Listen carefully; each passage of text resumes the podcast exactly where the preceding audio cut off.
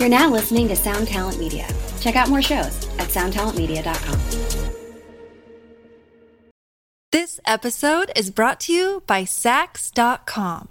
At Saks dot com, it's easy to find your new vibe. Dive into the Western trend with gold cowboy boots from Staud, or go full nineties throwback with platforms from Prada. You can shop for everything on your agenda, whether it's a breezy Zimmermann dress for a garden party or a bright Chloe blazer for brunch. Find inspiration for your new vibe every day at Saks dot com. Okay, round two. Name something that's not boring. A laundry? Ooh, a book club. Computer solitaire, huh? Ah, oh, sorry, we were looking for Chumba Casino. That's right, chumba casino dot com has over one hundred casino-style games. Join today and play for free for your chance to redeem some serious prizes. chumba casino dot com. No purchase necessary. Void where prohibited by law. eighteen plus terms and conditions apply. See website for details.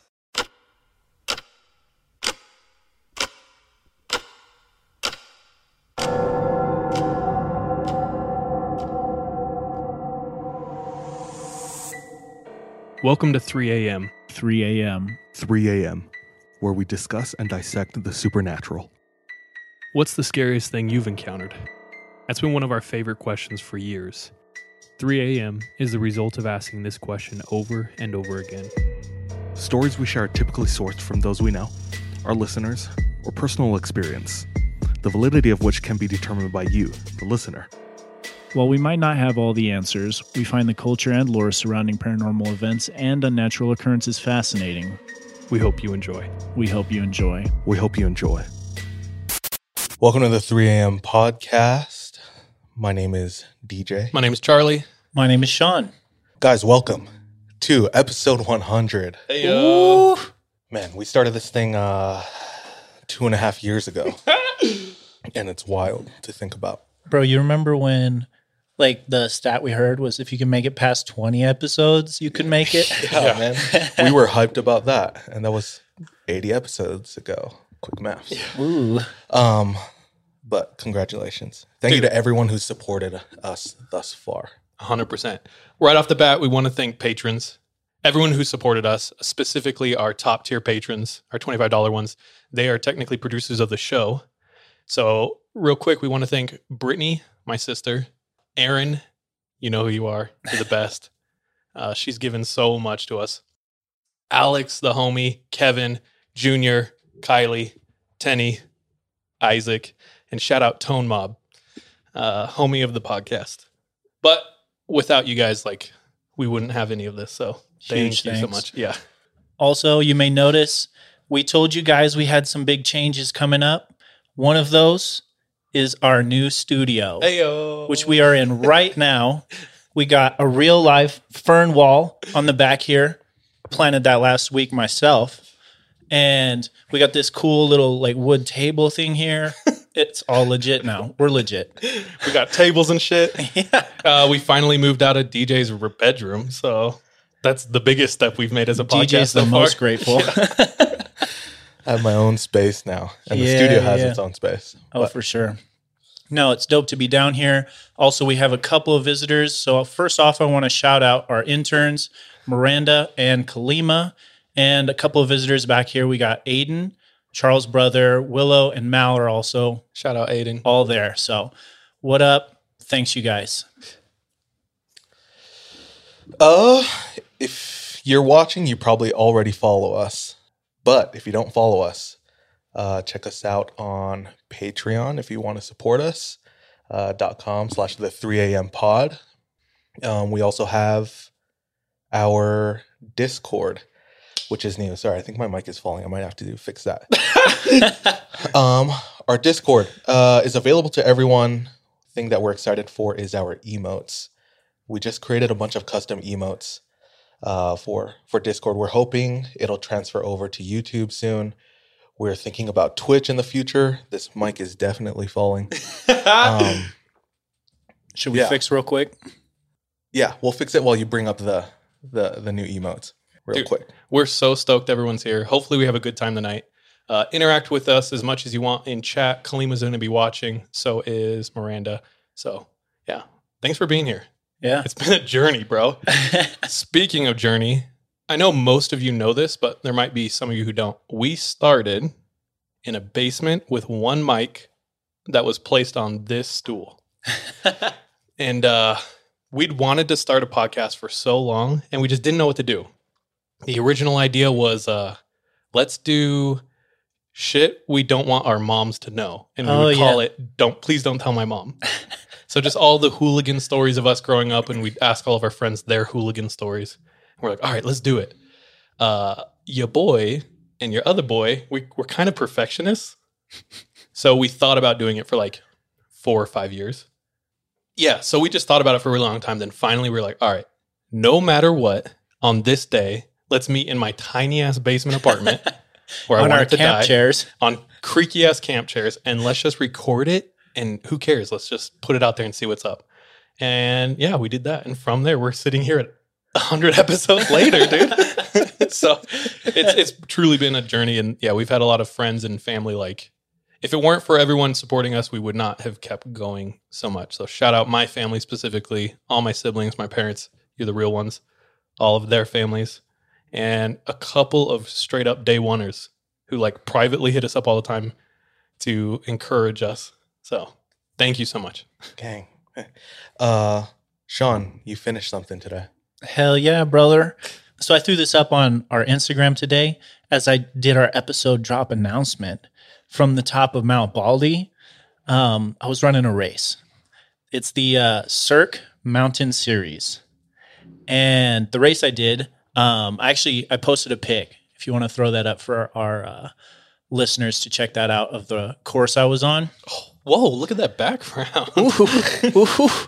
So I started here at the bottom and then wanted to kill myself for about three and a half miles till I got to the top. And that's where I announced the episode drop and then ran all the way, rest of the way down. So at this point, I can't move. Yeah. I'm hella sore right now, bro. Dude, we showed up to the studio to like set everything up, and Sean is laying like a dead body on the floor, and all of us like moved around him while we set things up. But he's like, guys, I seriously can't. And then he went upstairs and like laid down. He's like, dude, I don't know if I can do this. Bro, how many races have you run so far? Uh, let's see. So I did, this is my first uh, Cirque Mountain Series. I'm also doing another one in September. It's up in Wyoming, but I r- have run four different Spartan races, all at the their different like lengths from three miles, nine miles to fourteen miles. And I feel like I did like a Tough Mudder one time. Yeah, you did. But that's long forgotten. Um, Why, dude? It's just messy, bro. You enjoy it? I I don't like the mess. I like the race. But why do you like the, the race? race? You, you enjoy doing all these races. Oh, yeah. Well, for the first half, I hate it as I'm going twenty-five hundred feet up for three and a half miles. And then I have this like euphoria that hits when I get to the top. And it's just like that runner's high, bro. Bro, I don't believe it, dog. Bro, you can believe what you want, bro. But, dude, I actually love it. I love doing it. Um, and I feel like just like today, I was like looking around at all the other people who were out there like ready to do the race. And I'm like, man, dude, I'm the most out of shape person here. Everyone was just super in shape, like trail runners. That's a different kind of like physical, like. That's funny because when we're hiking, you were like ahead of everyone of us. Sean gasses us so hard when we hike. Dude, so I was I getting gassed today. Yeah. I haven't seen the results, but I did the whole course, which was like a little over seven miles. And then up a, a mountain, I did in about uh, a little over two hours. But I just saw the person who placed first in that race. It was fifty-six minutes. And I'm like. The whole thing? The whole thing. How Whoa. long did it take you? Two, like two hours, twelve minutes. Oh, bitch. He was running yeah. twice, more than Damn, twice as fast, ass, bro. bro. Would you consider marathons or ultra marathons when you think of, uh, what's his name? Bald David dude. Goggins. David Goggins. Is that like. Is he a sadist? What's the word? Oh, yeah. Dude, yeah, yeah, yeah. yeah sadomasochist. What's the right word? Just where you enjoy putting pain? yourself through the pain. Yeah. Okay, I kind of relate relate to that, dude, because why else would you want to run one of these races? Yeah. Yeah. I actually do at some point want to run a marathon and try an ultra. So that's in Dang. the future as well. That's wild. Did y'all know marathon runners doo-doo and pee-pee themselves? Yeah. Do you know that's like a regular thing? Yeah, and they have like crazy uh like chapped nipples. Oh, yeah. They have nah, to tape bro, them. You put on that body glide and tape, bro, you're not getting no chaps, bro. I had, I had a cousin who like ran a marathon, several or something. And when I was little, she said, yeah, you just, as you run, you just let it run. And I was mortified. Like, that's the foulest thing I've ever heard. You just running. And we also ate a ton of Taco Bell before we went live. So I was going to uh, say, what, yeah. what sadist tend- tendencies do you have? So Taco many. Bell. Yeah, Taco Bell. Taco Bell. Dude, spicy food is my biggest one. Oh, yeah. I don't know. I don't know. I have to think. I have many. There's like a, a thing I go through, like when a situation gets so bad, like the worse it gets, the funnier I find it. Because I'm like, wow, this could not get worse. And Same. It kind of does. So I usually just laugh. And my wife uh, thinks that's a really fun situation. Like when we have really hard times, I just laugh because it's hilarious to me. Bro, I was doing the same thing like a few weeks ago when we were on the Lost Coast. And I'm pretty sure everyone was pissed at me because I was like out running in the rain, like with my shirt off, laughing, and everyone's in their tents, and I'm sure that they just were upset. They're like, we're stuck with this psycho. Bro, you you are constantly laughing at the weirdest times. Okay, Sean so has that. So what if I laugh during you know the middle that. Of Hereditary? I'm not the only one. The one I'm thinking of is Kevin in Hereditary. Bro, I laugh too. Oh, that one in movies spot, where it's like, like the part you're not supposed to laugh. You can always count on Sean and Kevin. Spoiler laughing. alert. In Hereditary, a character is in the back of a car and sticks their head out of a car. And then smack, their head runs into a light pole and their head, they get beheaded. And it's like out of nowhere when you're watching. It's so jarring. So that happens in the movie theater and everyone's like, and Kevin goes, ha! And like screams and everyone looks over at him. And then when Kevin starts laughing, he literally can't stop. So it just like fueled itself. And everyone's watching him too. So that fueled him too. Dude, it's uh, like when uh, people were watching The Joker and there's like the, the mass shooter, dude. It's not, it's not a good feeling. I remember, yeah, when we watched The Joker and like, if you haven't seen The Joker, there's very dark things that happen at the end and people were laughing. Like it was so uncomfortable in the theater. And I was like, this is not the right reaction. I swear there was someone here who went to go see The Joker and like, oh, it was me. I swear there's someone here, dude. I'm that guy. It's me. I saw The Joker. And somebody was laughing maniacally at like random parts. And I looked at my girlfriend. Red flag, bro. I yeah. looked back at the person, back and forth, and I'm like, do we stay? Do we go is, a little bit closer is to this the exit? five dollars all Tuesday the exits movie? Where they are? Really, really worth? Uh, we made it. But, barely. Dude, it made it like a four D experience. Sean, are races getting harder for you? Um, this one was definitely one of the hardest ones I've done. What do you mean getting with, harder? Well, I'm like not going to lie. The types of races he's getting? no, no, I'm saying like, I feel. Just like level of difficulty? Oh, old. Old. Like my little brother's visiting in town and I've been trying to like plan all these fun activities. And bro, I'm like, yeah, man, like let's go hike. And then he, he leaves the room and I'm like, oh gosh, dude. I'm so tired. I have, I'm like, hey, I need to go work on work real quick. And I go to my room and nap for like twenty minutes. But dude, I'm starting to feel the effects of getting older, which like is what? weird. Is it just the napping what or what? I, the first thing I've noticed is uh, noises I make. So like just like grunts, like getting out of my couch. I'm like, uh. uh. It's hard, bro. I used to be a spry young thing. Actually, okay, this is really embarrassing. Whatever. I I may or may not have. I can't believe I brought this up on, on live. Uh, I may or may not have photos of myself without shirt. Wow, dude. Embarrassing, bro. No, like when I was fit and I was looking at it when I was like, dude, I have fallen so far. Like this is unreal. I just, I'm like not the same person. But anyway, those are me, Tumbling, me huh? getting older. How about you guys? Dude. Recovery time for me is is getting a little bit longer. Kind of fun. It's Speaking I, of getting old, what do you think of all segment. the... uh, Real quick, we're being alerted. Yeah, we got some good stuff in the chat. Oh, oh let's hear from chat real quick. So Mommy Buttercup, back to when you guys were talking about laughing. Um, she says, laughing is the best way to get through stuff. My parents laughed when my dad got his cancer diagnosis. I mean, well, it is true. There he goes. What was that name? Mommy Buttercup. Oh, damn. With a name like that. Yeah, you can say whatever you want. Yeah. um, we got some Kevin comments. Kevin's laugh boosts my serotonin. Where's, where's Kevin? People want to know. Bro, dude. Actually, Kevin, unfortunately, is at a funeral, at a friend's funeral, so he couldn't make it tonight. Yeah. And this isn't the last time we're going to stream, so. Yeah. yeah. I don't. We don't, we don't have a exact schedule. It, honestly, it's taken so much just to do this. Like literally minutes before we started, seconds be- before we started, we were still preparing, plugging shit in, so, yeah, unplugging. Yeah, shit. Yeah, dude. It's uh, as we it, were already streaming, we were still trying to fix up the mics, and so yeah. they weren't falling. It's been a lot. So uh, yeah. Also, like live being a new element, this I don't know. I'm feeling a little awkward. So it's crazy to think there's at least like fourteen like, people watching us. Yeah, trying to break the. Not break the fourth wall, but there are people watching us. Take this away. Anything else from chat? Um, yeah, there's a lot. Mommy Buttercup says, "Don't diss my name. You should."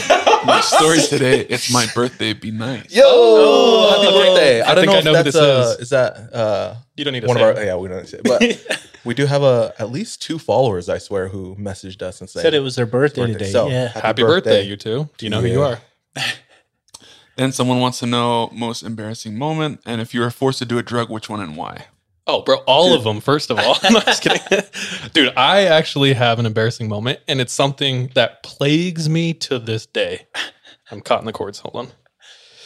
Okay, so I used to swim and play water polo in high school. This new freshman came on. I'm like a junior or something.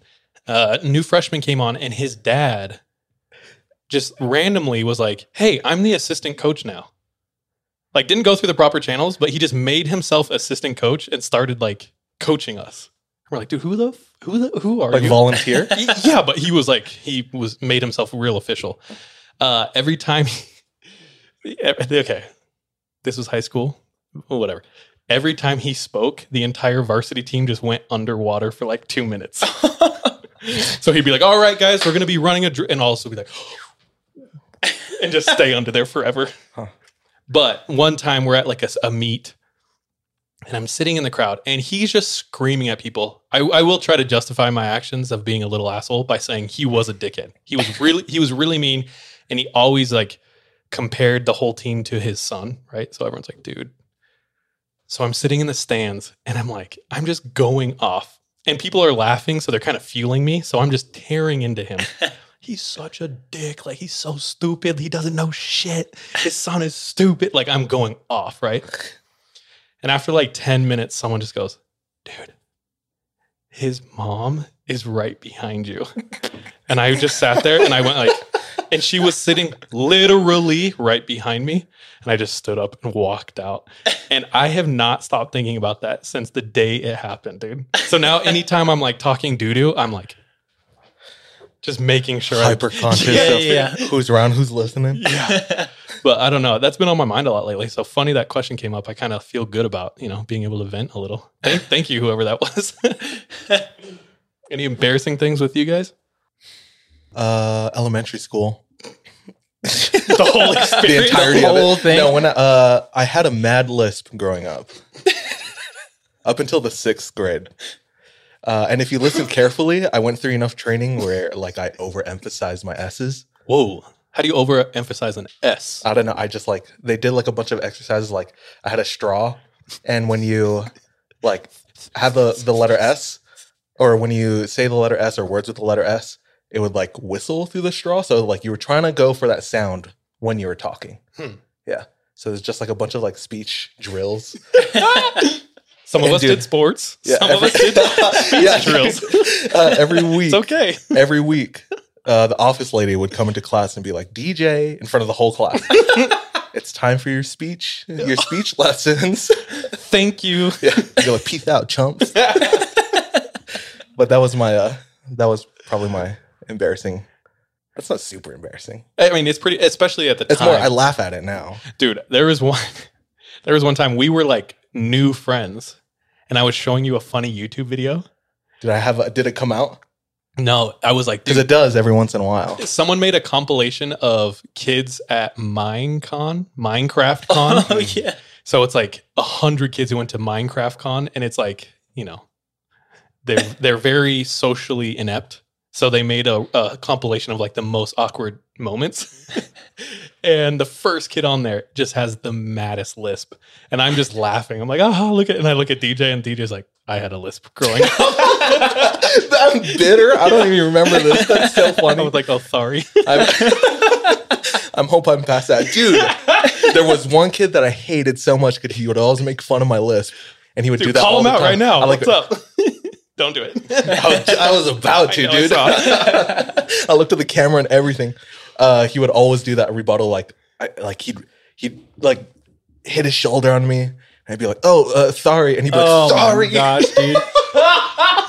Dude, savage. savage kids are assholes, dude. Dude, yeah, kids are psychopaths. But yeah. Bro, I'm trying to think of an embarrassing moment. I think the most is probably this one time I went to Minecraft Con. Because I was you're dumb, dude. You couldn't afford it. Yeah, no, we couldn't, bro. They, you were they playing didn't take actual Minecraft grass. Outside. Sean's like hitting real rocks with yeah. a hammer. It's not working, guys. Yeah, a dunk counts. See, this is where you would spam the onion grass emote. Yeah, exactly. Yeah, yeah, yeah. Yep, yep, yep. Dude, Sean, now you're pretty poised. I feel like you're like you you you're very thoughtful in your actions. So yeah, you don't often find yourself in a embarrassing moment. Sean's also hella like thick skinned too, so like bro, he I does still embarrass get made fun of for sh- unless he you beat care. Him in video games. Oh shoot! Then he becomes a giant baby, big salty boy. you you have an embarrassing moment you want to tell? Yeah, it's uh for Jordan, who's not here. Oh dude, yeah, everyone who always gives love to Jordan. Jordan moved away and grew up. He's got yeah, a like big boy job. Yeah, yeah, got a big boy job. He's ascended. He's like, yeah, uh, but um, Jordan hates scary movies. Hates them. And Sean and I, we went through like a four-year period where we saw like two scary movies a week in the theaters. Any that came out, we went and saw it. Any movie theater, or any, yeah, movie that came out, we were there at the movie theater. And we made Jordan come with us. So Jordan was like experiencing all this trauma. He was like not sleeping. He's like, holy shit, dude, I got to figure something out. So he devised a plan. He's like, okay, the movie will start and I'll be like, oh, I need to go get popcorn. So he would walk around the movie theater for like an hour and a half during movies. Go to the bathroom, play some of the arcade games. He spent money to do that. Yeah, I know. Talk about FOMO, bro. That's so funny. But uh, so this one time we're seeing Sinister. Oh, yeah. And Sinister's about Bagul, who like makes kids kill their families. That sounds so close. Pretty enough. Heavy. And Jordan, in the min- in the in the beginning of it, he's like, okay, I'm going to go get popcorn. So he leaves. twenty minutes later, on the screen is the scariest scene of the entire movie. And it's a point point P O V camera of a lawnmower filming of a kid pushing a lawnmower on the on the lawn.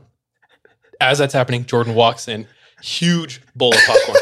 And he's down and he's in front in front of the entire place because we always sit him back to make sure no one can kill us during movies. Exactly. So he's in front of the entire auditorium. And all of a sudden the lawnmower, you see for a flash of a second the family's face, and the kid runs over the face with the lawnmower, and it's like, and it's like this loud noise, and it freaks out, and Jordan goes, ah! and, and chucked throws popcorn all the everywhere, popcorn, ten feet in the air. It rains down, and the entire auditorium like, ha, laughed at him. But yeah, it That's was funny. funny. You had to be there. What drugs would you do though? Oh shit! Have you ever tried D M T? If I was no, Joe Rogan, what's the question? Podcast. If you're forced to take drugs, which one would you do? Is that what we? Is that yeah, what it yeah. was? I yeah. think that's what it was. Dude, I'm taking meth off the table. Oh, okay. I was gonna say heroin dude. off the table. I can't deal with that right now. My life is too stressful. I would probably do D M T. How about you two? Cocaine, dude. Okay, that's the status drug. If there was like no, if there were like like zero side effects, drug, the what? The status drug. It is. It's like Narcos. Like all the money is in it. Getting shit done. Yeah, exactly. I feel like I'd want to just explore the universe on like some shrooms. Maybe oh, take some shrooms. That's what I would do. Yeah. Do not do drugs. We're not condoning. Yeah, we're not condoning. This is hypothetical in a video game we played once. Don't do drugs. Stay in school. How's chat doing? They're good. Bro, you got torn up about your lisp. Let's hear it. Yeah. We got... Who the... F- D J, there's no S in there. Yeah, I was like, who the fuck? So. D J Pothicala. Three, yeah. Gary Thor. Oh my god! Oh, the Gary Thor podcast. three a.m. Oh my gosh, it's everywhere. I'm so sorry. These are all low hanging fruit. I've heard all of these. Um, Is that it? Yeah, that's it. That's oh, it. Okay. Bro, talk about embarrassing. I prayed for a growth spurt for two and a half years straight. Almost every day. I tried not to miss a day. I was like, God, I'm doing my best. I'm keeping these commandments. It's time to see a little blessings. I just want to hit six feet. And I prayed for that for like two years. Almost every day. I probably missed like two days. That's probably why it didn't happen. Bro. But uh, that was only like two years ago. So... So you've been doing it for two years. Yeah, I'm currently doing it. People are also asking where Lucy is. Oh, dude, Lucy's in. Dude, Lucy has a better life than most of our listeners, probably. Most dogs. Yeah, I'm saying listeners. Uh, she's traveling right now with my wife. They're in Portland, and they're just doing activity after activity every day, all day. But Lucy is healthy and happy. She survived. She's actually an amazing dog now. She's finally calming down. No period. Oh my gosh, she's she finished her womanhood, and she's amazing. I love her. Huh. Yeah. Dope. Anything else? They want uh, height checks. Height. First checks. of all, rude. I'm six seven. What are you? Six seven, not me. Stand up, bro. Oh, hold on. No. Are we? Are, do they really want? do they want it? Yeah, who said that? Someone said, "Do you hit six feet?" Um, and then someone else. Oh said, no, I, I do lying down, but oh my gosh, this is OnlyFans. We just do whatever they want us to do. Yeah, yeah, let's see some donos, and I'll yeah. show you some feet. Everybody, fifty dollar dono, and I'll. Up, yeah. uh, cool. Uh, before we move on, from all of the listeners who are here, any questions for us? Any thoughts? We also have the ability to do polls tonight. So if you can think of a good poll, message, and we'll do we'll try it out. We'll try this shit out. Tonight's about having fun. So first question, where do we send the foot money? I have a Venmo. Oh, put the Venmo handle up? Yeah, we should. That's so funny. Put it up then. I don't know what it is. Damn you. Let's check. This is thrilling entertainment. Come through. Charles will show his feet. I think it's at Nocte Natus, but I'm not sure. The three a.m. podcast. Hey, that's the handle. Yeah. At the three a.m. podcast. Perfect. Dope. Should we get started? I guess. Actually, let's do this. Oh, two, oh. Two, two questions. Okay. The first is, are you still Mormon? Yes. Yes. Yes. Okay. That's that. And the next is, can Charlie take off his socks? Uh, w- like we said, the Venmo is up. Put hey, up some uh, numbers and we'll see what's up. Yeah. Oh, one more. Which story from the podcast scared you the most? Oh shit, that's a good question. Mm.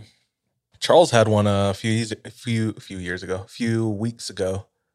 I told, and he was terrified on the way home. He called me. He's like, "Dude, I'm actually scared driving home. I think your wife was out of town." And, and my phone was on one percent. Yeah. And I was borrowing a huge car, so it was like. There's so much room for someone to hide behind you. Yeah. Yeah. Yeah. He was like, uh, my phone's at one percent and it's probably going to die. And it died. So, phoneless. That was a rough time. And I was like, man, screw this podcast, dude. I hate this. This is not worth it. Uh, what story was that, though? Some demon shit. That's what scares you the most. Yeah. But we got to remember. I don't know. What about you guys? I remember, and it wasn't scary like when I told the story because I'd already gone over it, but when I got the story from someone, it was the person who hit me up on LinkedIn, oh. found me, and sent their story there. And as I'm reading it at like midnight, I'm like, F- this story is scary, bro. Which one was it? What it was, was the one where his mom dies and he gets roped into going to like some sort of Ouija board seance. That one scared me too. Bro, that one was terrifying. Anything with demons, I just like, dude, I it's everything else is fun and games to me, but demons I'm always like very hesitant.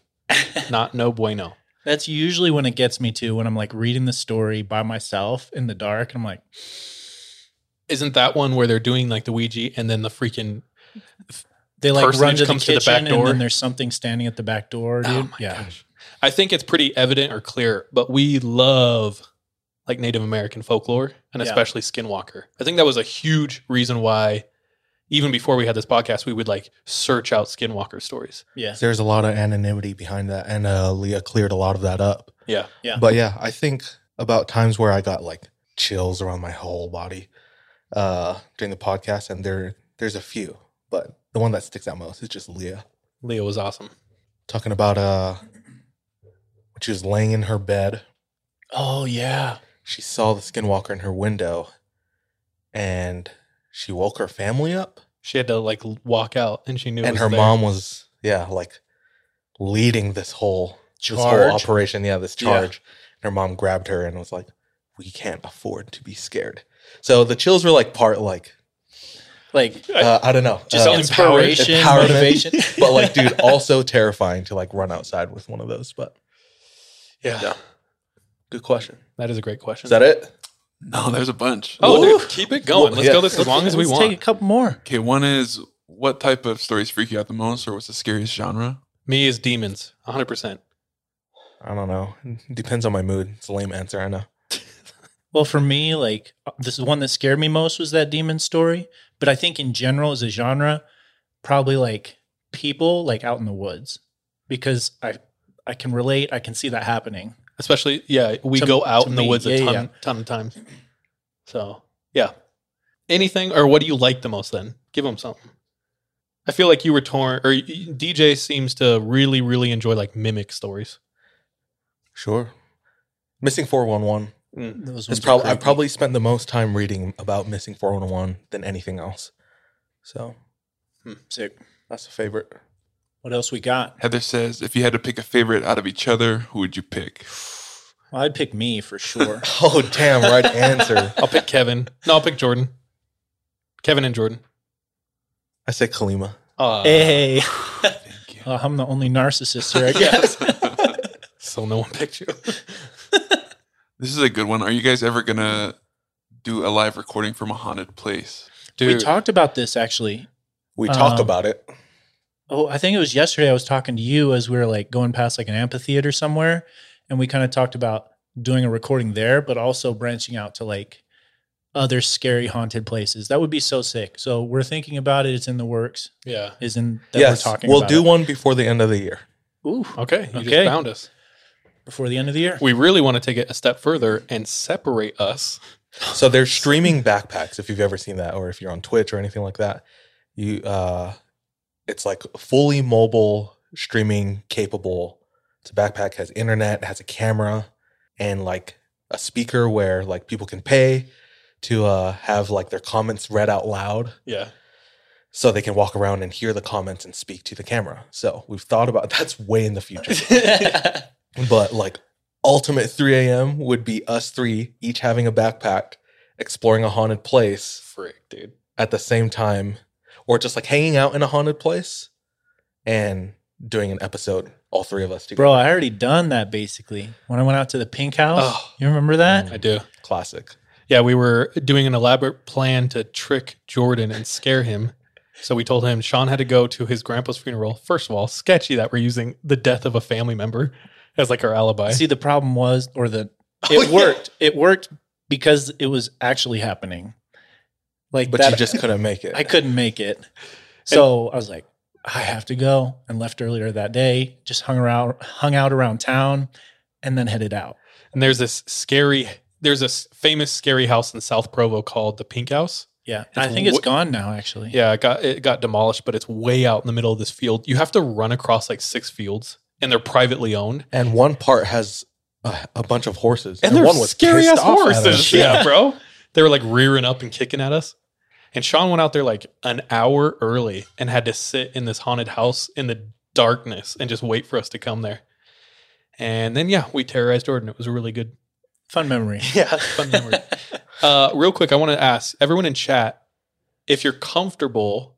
Where, what state or what country are you in? I just want to know where like everyone's from. Yeah. Because this is the first time we're like, it's us as a group of friends. We do this every week, but it's fun to bring chat in and just kind of like feel who's there. Someone yeah. from chat just asked that question. Where's everyone from? Where's everyone watching from? Yeah. Dope. Sick. Cool. We got Washington State. Did uh, you guys have something? Yeah, check your feet. No, I've been told. Oh, oh, you about ready to show your feet, bro? It better be. Oh, f me. Is that worth? Dude, that's uh, it's a good amount. So I have to legit show my feet? Is that how this shit works? I Are think you really that's how it works. It's my bro. first time being a hoe. I don't know how this works. I don't know how. I don't know what to do. I'll, what a historical moment. Okay, so we may have just gotten Venmo'd a decent amount of money. Is it like ankle worthy? Yeah, or? I could give heel. Heel? Hey, I will say this. No, give the whole foot, dude. Wait, our our uh, producers are saying don't do it. Don't do it. We literally have a picture, two pictures of D J's feet as emotic- emoticons. Yeah. But I intentionally have worn socks every time because I was like, I ain't giving that shit up. Bro, so. I already, everyone's seen my feet too. I know. Fuck. Should I text Brittany and ask her? Should I be a hoe? Someone said, Charlie, do you need to ask your wife first? Oh, yeah. I guess that, that's important too. If we don't do it, we'll Venmo the money back. Hell yeah. I'm Venmoing it back. Yeah. Uh, what was I going to say though before that? Freaking it's crazy you didn't keep your promise. It's really crazy to me that you wouldn't do what you said. Oh, I said for the right amount of money. Now that's like in the right direction, but huh. Dude, I was known on my mission. Okay, no, that's not okay. Oh. What were you, no, you no. going to say, dude? Don't, don't anyway, stop. So stories time. No, I uh, used to go to this Fijian house, and the mom was Fijian. First of all, dopest lady ever. And every time I'd show up, because it's Australia and hot as hell there, literally, I would take off shoes, socks, like tie, everything I could. So I'd walk around barefoot. And she used to call me cute feet. And I was like, okay, thank you. Things because like her kids were twice the size of me because they were Fijian and I was just like a small Asian person. But I don't know. May have been sexually harassed. All right. What's the next subject? Anything else from chat before we move on? I'll just read a list of where everyone's saying. Oh, cool. So we got N Y C, Kingsburg, California, Central Valley, California, Milwaukee, Wisconsin. Ooh. Manila, Philippines. Hell. Whoa. Filipino. How do you say? Kamusta ka? Mabuhay. Oh. Yeah. Whoa, dude. Oh, whoa, sorry, bro. Don't say that. Don't say that. Uh, San Diego, Saratoga Springs, Alabama. Hell. Ah. Damn, that's a rough place. uh, Texas. Yeah, we got someone from everywhere. Sick. Cool, man. Dope. We're excited to have everyone here. Yeah. Means a lot to us. Bro, let's tell our stories. All right. All right, now we roll our twenty-sided die to determine in what order we tell our stories. Highest number goes first, so on and so forth. This show is sponsored by BetterHelp. We all carry around different stressors, big and small. When we keep them bottled up, it can start to affect us negatively.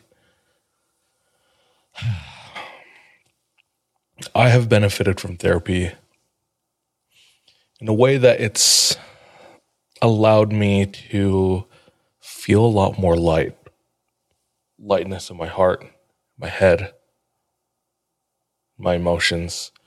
If that's something that you are needing, if that's something that's missing, uh, give therapy a try. Give BetterHelp a try. Uh, we want to hook you up um, by getting it off your chest uh, and it be a little lighter on the wallet.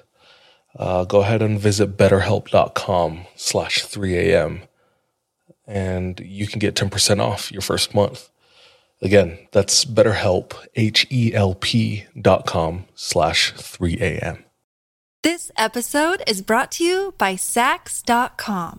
At Saks dot com, it's easy to find your new vibe. Dive into the Western trend with gold cowboy boots from Staud, or go full nineties throwback with platforms from Prada. You can shop for everything on your agenda, whether it's a breezy Zimmermann dress for a garden party or a bright Chloe blazer for brunch. Find inspiration for your new vibe every day at Saks dot com.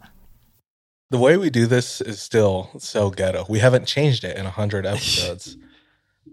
One day we'll have like an action cam over so you guys can see the roll a lot better. I got a ten. Charles got a nine. Deej hit a one. There fine. Needs to be a punishment.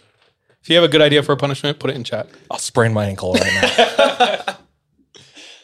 Dude, I feel bad. I'm not showing my feet.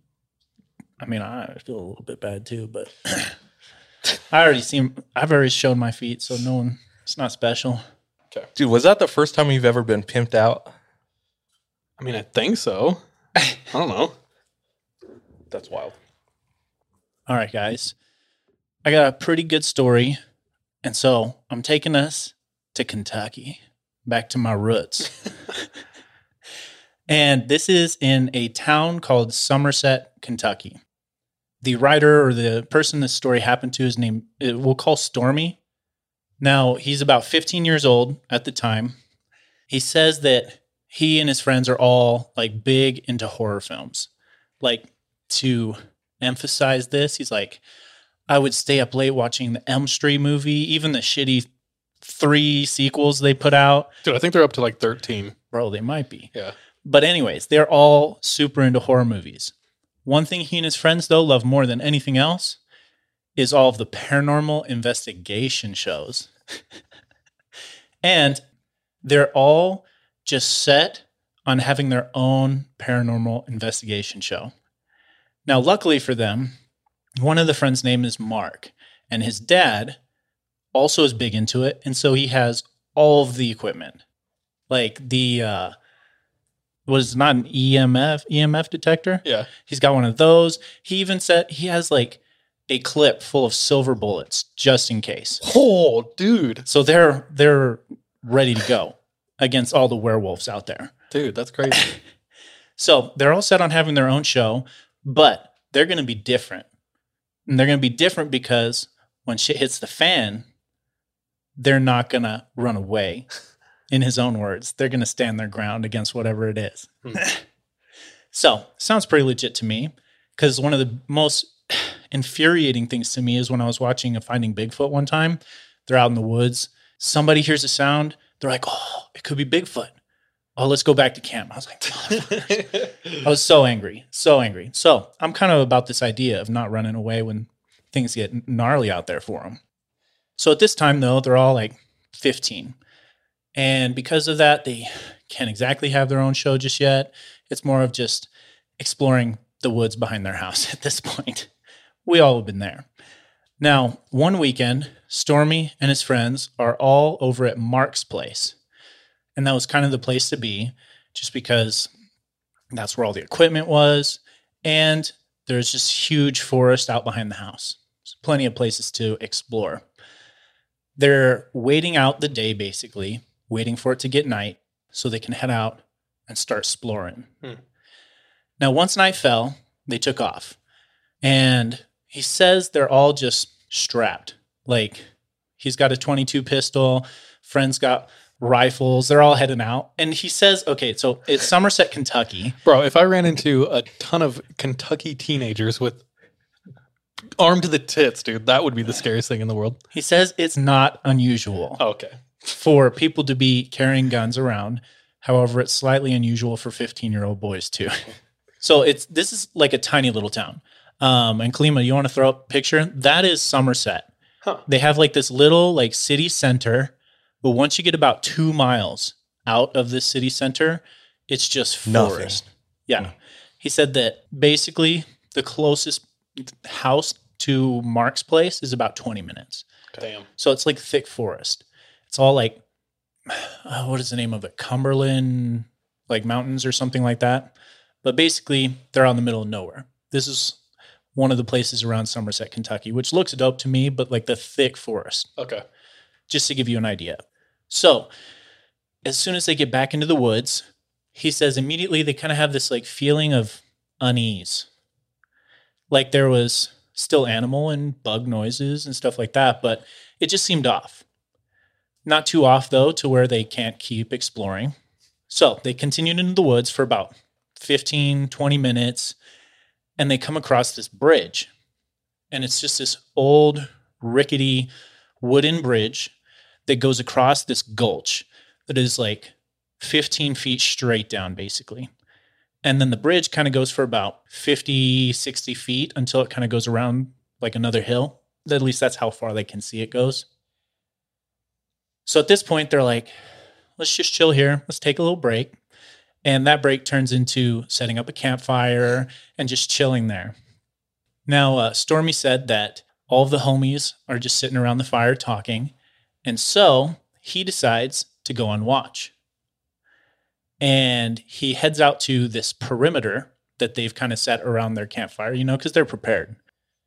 He heads out to the perimeter, and he's just walking around, shining his flashlight off into the woods. And that's when he notices something. As he's walking, he hears the sound of the leaves crunching under his feet.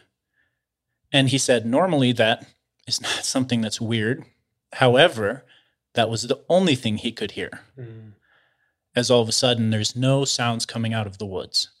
No bugs. He's even, like, muted off from his friends. Like, it sounds like they're a long ways away, and he's just at this perimeter they set up. But the woods are dead silent. So at this point, he draws his twenty-two pistol, prepared to fight whatever it is. And he continues shining his flashlight off into the woods, and he shines it close to this gulch, which is about fifteen feet down. And he said, you could go down into it, but it would be a pain in the ass to get back out of. So the, basically, we're trying to avoid that at all costs. He shines his flashlight over to the gulch, though, and that's when he see it, sees it. He couldn't quite make it out at first, but as his eyes continued to adjust, he sees what looked like a man peeking up over the edge of the gulch. And this man had pale white skin that almost reflected his flashlight beam back at him. And the man had black eyes that seemed to absorb the light, and that's all he could see was just these black eyes. He stared at him for a minute, and Stormy says that at this point, he was almost frozen. Like, he didn't know what to do. He's just, like, shining it on whatever this thing is, not sure what his next move is. All of a sudden, the figure disappears, goes back down into the gulch, disappearing from sight. As soon as the figure's gone, it seems like he's able to move again, like almost like he was in some sort of trance or something from this figure. And he tries to, like, whisper loudly to his friends, like, guys, guys. And no one is responding. So he goes a little louder. He's like, hey, guys.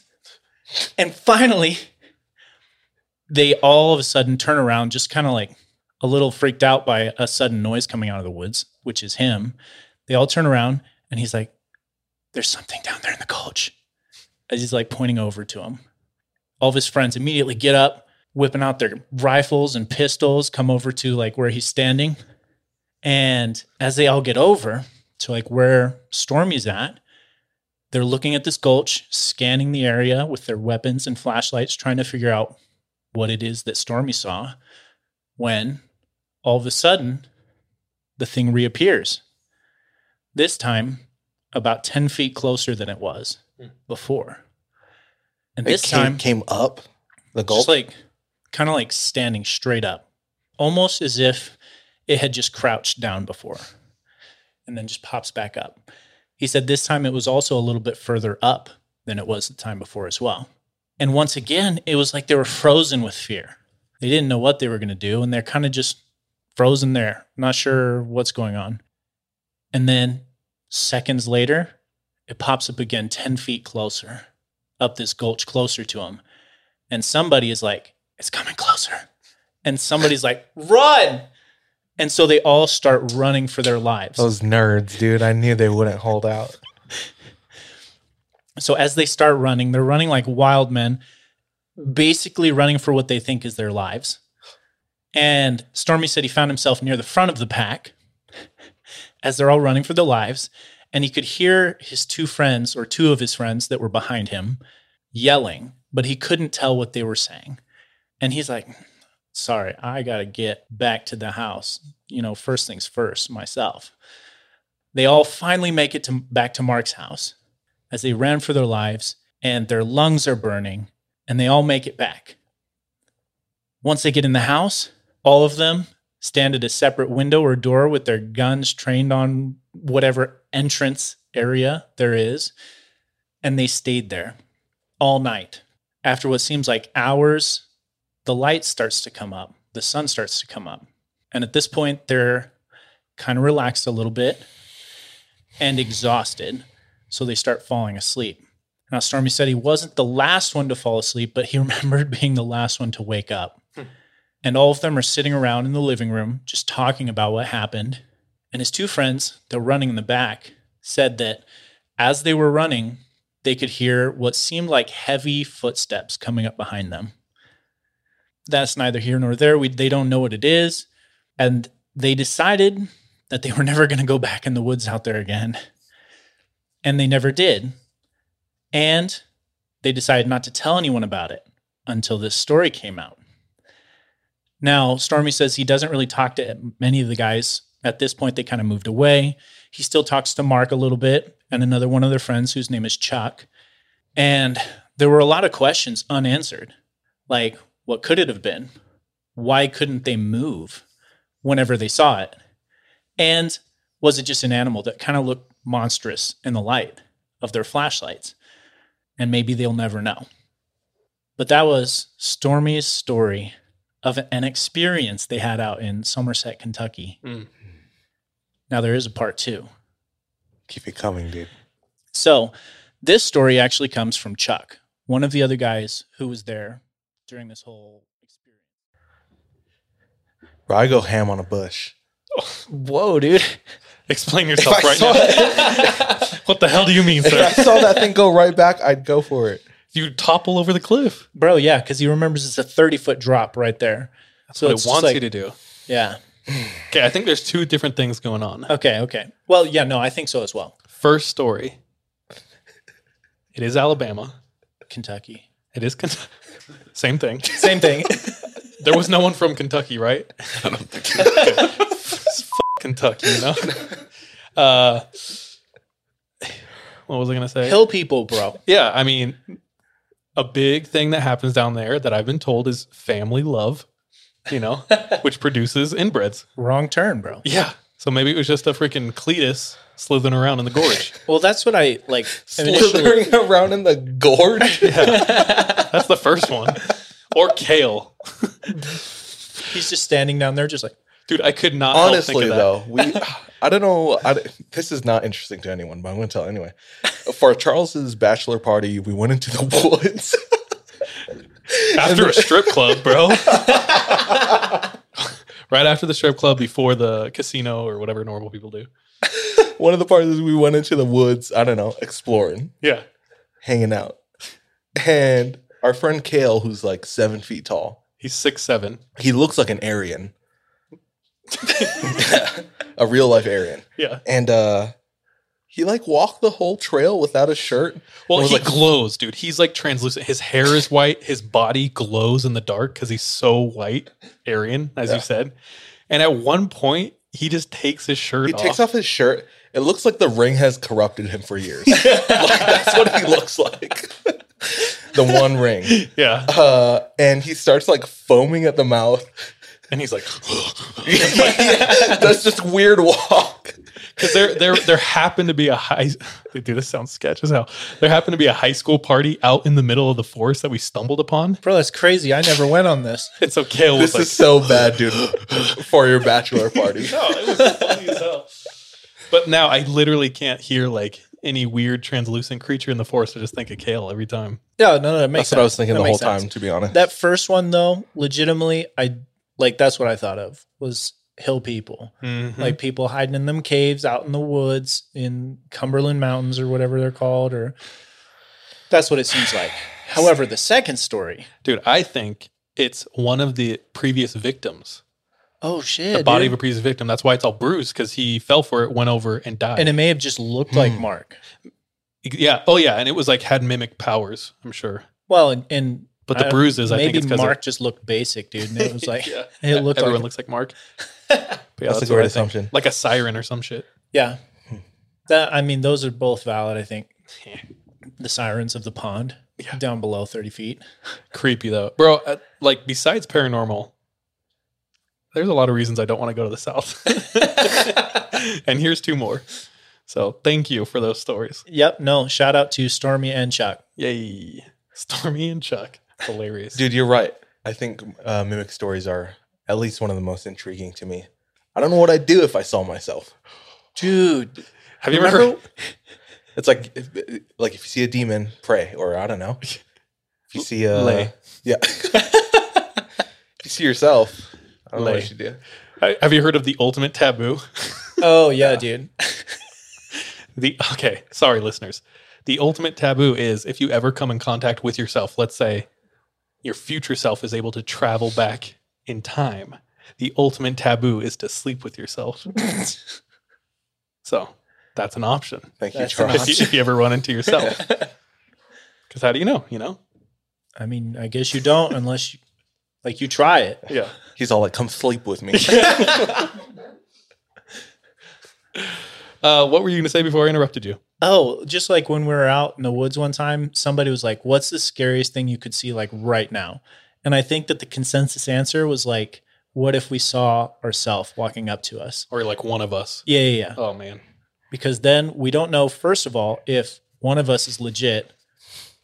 Yeah, I know. The Spider-Man dude. Like who we're going to kill. Yeah. Creepy, creepy. That's why we got our password. True. Yeah, boy. Some of us can't remember the password. So that's neither here nor there. Anyway, dude, we used to legit when we recorded, we'd, we'd check each other to make sure each other was each other with our password. So that stopped after like four times. Yeah, that took way too long, bro. So thank you, Chuck. Thank you, Stormy. Yep, that's me for tonight, guys. It's you. Anything from Le Chat? Um, Sarah Branwen says, you don't have to be faster than the monster. You got to be faster than your friends. Exactly. Exactly. True. That's why he found himself at the front. Bye, guys. Yeah, I was going to say, so who here? Well, I just literally went, went running for fun, so I'm ready. And then uh, people want to know who your favorite sibling is, Charlie. Easily Aiden. I hate every single other one. There you go. Yeah. Easily. No, I'm just kidding. Nope. Cool. Is that good? Yeah, and there there's a request for Kale on the pod. Oh, dude, we want to get him on. The yeah, issue with Kale. To. He refuses to leave uh, his little bubble of Moses like Washington and swears by yeah. everything there. Yeah, He'd and also good... he w- he's like the funniest person I know, but he's also one of the most inappropriate people I know. And some people might find that hard to deal with. So he'd be a great app, yeah. maybe, maybe, yeah. Uh, Except, he, yeah. Anyway. It would be entertaining. One day, we'll see. All right, guys. one hundredth episode. Had to come big. We had to come giant. Real big. So I was thinking, what's the scariest shit I could talk about? And obviously, I landed on the dentist. The scariest of them all. Spooky, dude. No, but truly, one of the most terrifying things. There's like supernatural things that scare me.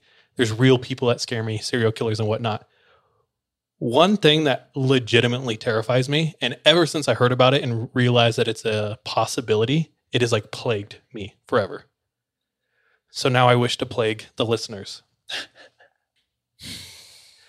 two thousand eight, sweet older woman goes in for routine surgery.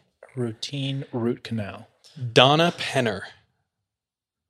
She goes in for an exploratory laparoscopy. Don't think I pronounced that right, but that's what I'm going to go with.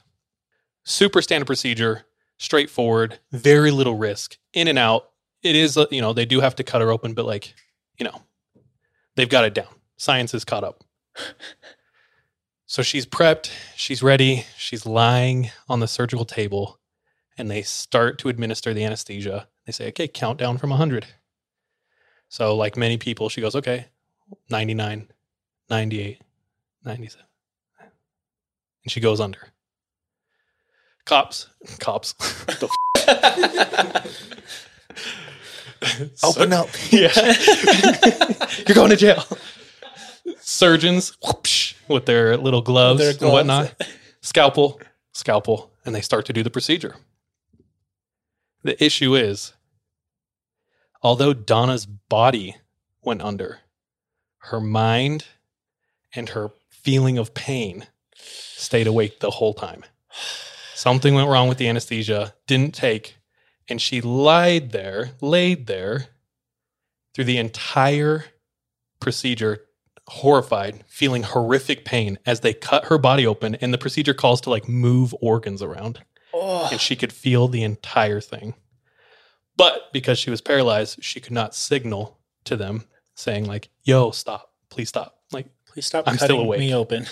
So she endured the entire procedure and was able to tell them after they like brought her to. But this is speculation, but I just can't imagine going through something like that and being the same person on the other side. So when I heard that, that that's possible, uh, wasn't fun to think of that. Uh, that was just a little intro of like the weird things that can happen during surgery, during dentists, during doctor visits and whatnot. We have a friend who will remain anonymous. Don't try to guess because of, uh, what's it called? Confidentiality. But they are doing their, they are a dentist over on the West Coast. Spe- oh, is that? Specifically the Pacific Northwest region. Several states could be. Don't try to guess. The place that they're at is a rural town. Um, for many, many, many years, like its history is logging. So it has a history of being pretty rough and tumble. Mm-hmm. A lot of the demographic was like men because they would come in for logging. People go missing. It's kind of ghetto. Drugs are really, really prevalent.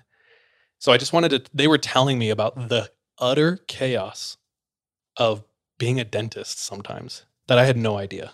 So I'm just going to go over some of their most interesting patients that they've had. They said very routinely it's it's it's common for people to come in and be completely like yacked out on something.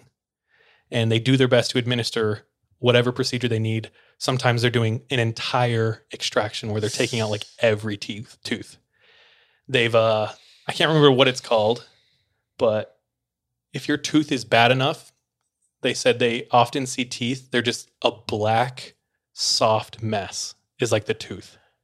And they have to go in and cut, remove pieces of the bone, and take out the entire tooth. This is going to get uh, squeamish if you don't like hearing stuff like that. So this is very common. Uh, a lot of the times, patients will have an extreme amount of anxiety before procedures. So something they do is they like give them anti-anxiety medication. But what can happen is either they have like adverse effects to that, or sometimes they mix in their own drugs with that, and they come in and they're like out of their mind. So one time they had a guy who was on the table, and during the procedure, as they're taking teeth out, he starts freaking out and flailing. And he kept grabbing what was in the mouth and like throwing it away. And then, so they had to have like multiple dentists come in, multiple assistants come in and hold this guy down, freaking out, incoherent. They said like, he was just like, ah, ah, ah, like talking, speaking in tongues. I mean, that's crazy. How you sound when you have shit in your mouth, bro. It's like the dentist. They said he had taken something, he was on something, and he was out of his mind. And then after the procedure, they like could not get him to come to forever. He was just gone, another planet. And this is like a routine thing. This person I was talking to, they were like, dude, I could tell you like three stories from today that are like this. One of them. Oh, and the alias I will give this person is Jim White. So we'll be talking about Jim, the dentist. Something that they're allowed to do as dentists is when they get a person in and they like they check them in and they decide what whatever procedure they're going to put them through, they're able to look up their police records. And so a very routine thing is they'll get them in the chair, they'll do the procedure, and then when the person leaves, one of his assistants will come over and be like, yo, okay. So one guy. For what? Just like to see if they have a police record at all. Like they'll use their, because they, they when they sign in, they give their name. Right. And yeah. One of their assistants has like a system that dentists can access where it can just pull up. If you have police records, they can pull you up. Why would they need that? Just to make sure safety and stuff. For themselves. Yeah, dude. Dentists need to be safe. So I'm going to go over just a couple weird ones. One, they had a young guy in and instantly gave off a very creepy vibe and very socially awkward. Wouldn't make eye contact. Very creepy. Does a procedure, sends him on his way. His assistant comes in and just shows him.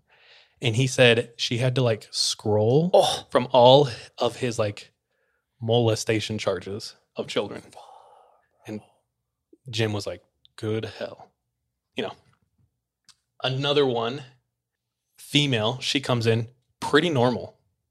And, and a lot of his demographic, he says like, look a certain way, like they have a very tumultuous life. Rugged. This person was like done up, very normal looking. Like, okay. Does the procedure, sends him, sends her on her way, and the assistant comes in and shows him the phone and the records. Turns out this person, one, was on Doctor Phil a long time ago for like a completely separate but crazy family drama thing. And then two was a, I can't remember what her charge was, but she had seduced and slept with her thirteen-year-old daughter's male friend, and she'd done this twice. Okay. So he's just kind of highlighting the creepy things or the, the intense people that come through and sit in this chair. Uh, I do have a photo. So oh, that's her. I didn't yeah. want to like put it out too much, so that's, that's a picture of her. Besides public national television? Yeah. I mean, it is on Doctor Phil. So well, it's like... they weren't talking about like the molestation charges there. It was like completely family sure. drama stuff. So okay. The next one, he said a lot of times he'll get a vibe from people when they sit in the chair. You're spending time with them. You're intimate. You're in their mouth, right? Yeah. This guy, pretty normal. Didn't give any weird feelings. Polite, calm. Uh, through small talk, he's like, yo, what are you into? He's like, oh, I've been in corrections for like the last twenty years. He's like, oh, okay. So he's like a corrections officer. Yeah. Does the procedure. Thank you so much. We'll see you next month. Perfect. Sends him on his way. His assistant comes in, this time like face drained. Shows him the phone. Turns out, twenty years previous, this guy and a friend, there's three friends. Two of the friends decided one night they're going to rob and kill their third friend. So they took him out to a field, lured him out there, beat the shit out of him, and took everything he had, and then they tied him to a pole in the middle of the field and left him to die, which he did. That's heavy. This guy got convicted, sent to jail, tried to go out on parole, and the judge was like, no, you're still a danger to society. Like, you are no bueno. But apparently... twenty years later, he was able to get out, or at least on parole, and he strolled into our friend's dentist practice and was sitting in his chair. I also have a photo of him. Oh, yeah. He definitely killed someone. Okay. Next person. If you are squeamish, you can't fast forward, so maybe like go watch a fun YouTube video for a minute and then come back. Um, they're about to go out to lunch. They're like wrapping their last patient up when... a guy comes in to the practice and he's pretty irate and he's like, I need help now. And they're like, oh, damn it. We're about to go out to lunch. We're like, okay, what can we do? And he's like, I'm in so much pain. I can't sleep. I can't think. It feels like it's pushing into my brain. I need help now. They're like, okay, wh- what's going on? What's the matter? And he's like, I have a bump, a bubble in my mouth and it's killing me. Like, I cannot live with this. Please help me. It's like, okay.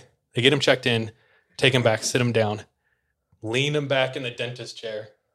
And our friend Jim, the dentist, opens his mouth up. And he said the entire roof of his mouth is a huge abscess. Oh, full of pus. Bro. And, the, and our friend Jim goes, all right, I, I hate to tell you this, but uh, best thing we can do for you is get you on some antibiotics and hope it goes away. And he's like, please, like, I can't think. It hurts so, so much pressure in my head. He's like, can't you just lance it? Can you please just lance it? And our friend, the dentist, goes, okay, that's a possibility, but here's the issue. Even if I squirt anesthesia in there, it's so acidic, it's not going to numb the pain. Plus, the way I have to do it, it's probably going to hurt way more than it's already hurting right now. And he's he's begging, his tears in his eyes because he's he's in screaming pain, like it's constant. And he goes, "Please, just do it." And they go, "All right." So they prep him. They shoot in anesthesia, no effect. It's instantly like neutralized by the acid of the pus inside. Huge bubble on the roof of his mouth. His assistant sucking his saliva. Oh. And the dentist goes in and just touches it with his finger, barely brushes it. And the, the guy in the chair goes, ah, ah, ah, starts screaming and shaking. Other assistant See? grabs his shoulders, See? grabs, yeah. I See? told you. Yeah. Other assistant grabs his head, tries to stabilize it, and he's screaming. And our friend Jim is like, uh, like, dude, be quiet. Everyone in the lobby can hear this going on. Just like him murdering someone. Be quiet. He's like, uh, yeah, puts a hand on his open pussy mouth. So he goes, okay. Grabs the scalpel, oh. goes up to the bubble, and makes his first incision. Hot, frothy pus oh. spilling out. And the guy is screaming because more pressure in his head. The dentist is doing his best. He has to squeeze and push. His assistant now, the issue is not only him screaming and, and fra- flailing around, but the smell that's in the uh. room.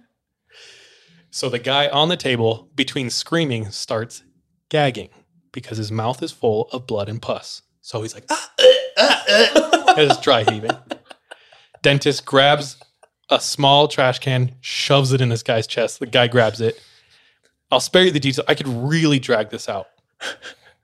But a lot of pushing, a lot of screaming, a lot of blood, and a lot of pus.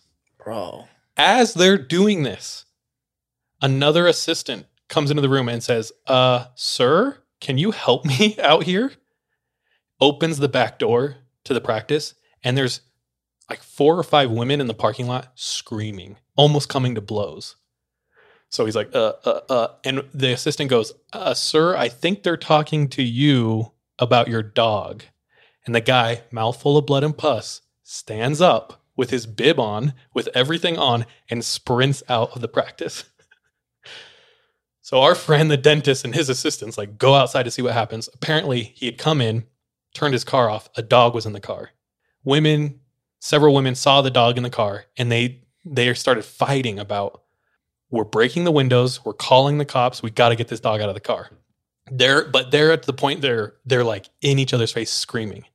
So much so they don't even realize a guy in a full gown and bib sprint past him with his trash can in hand. He's like dry heaving into the trash can. He just runs, opens his car, takes the dog, ties it up to a tree, and then runs back inside. And the women don't even notice. They're just still yelling. He's like, I got to go work on my canines. Funny. Anyway, he runs back in.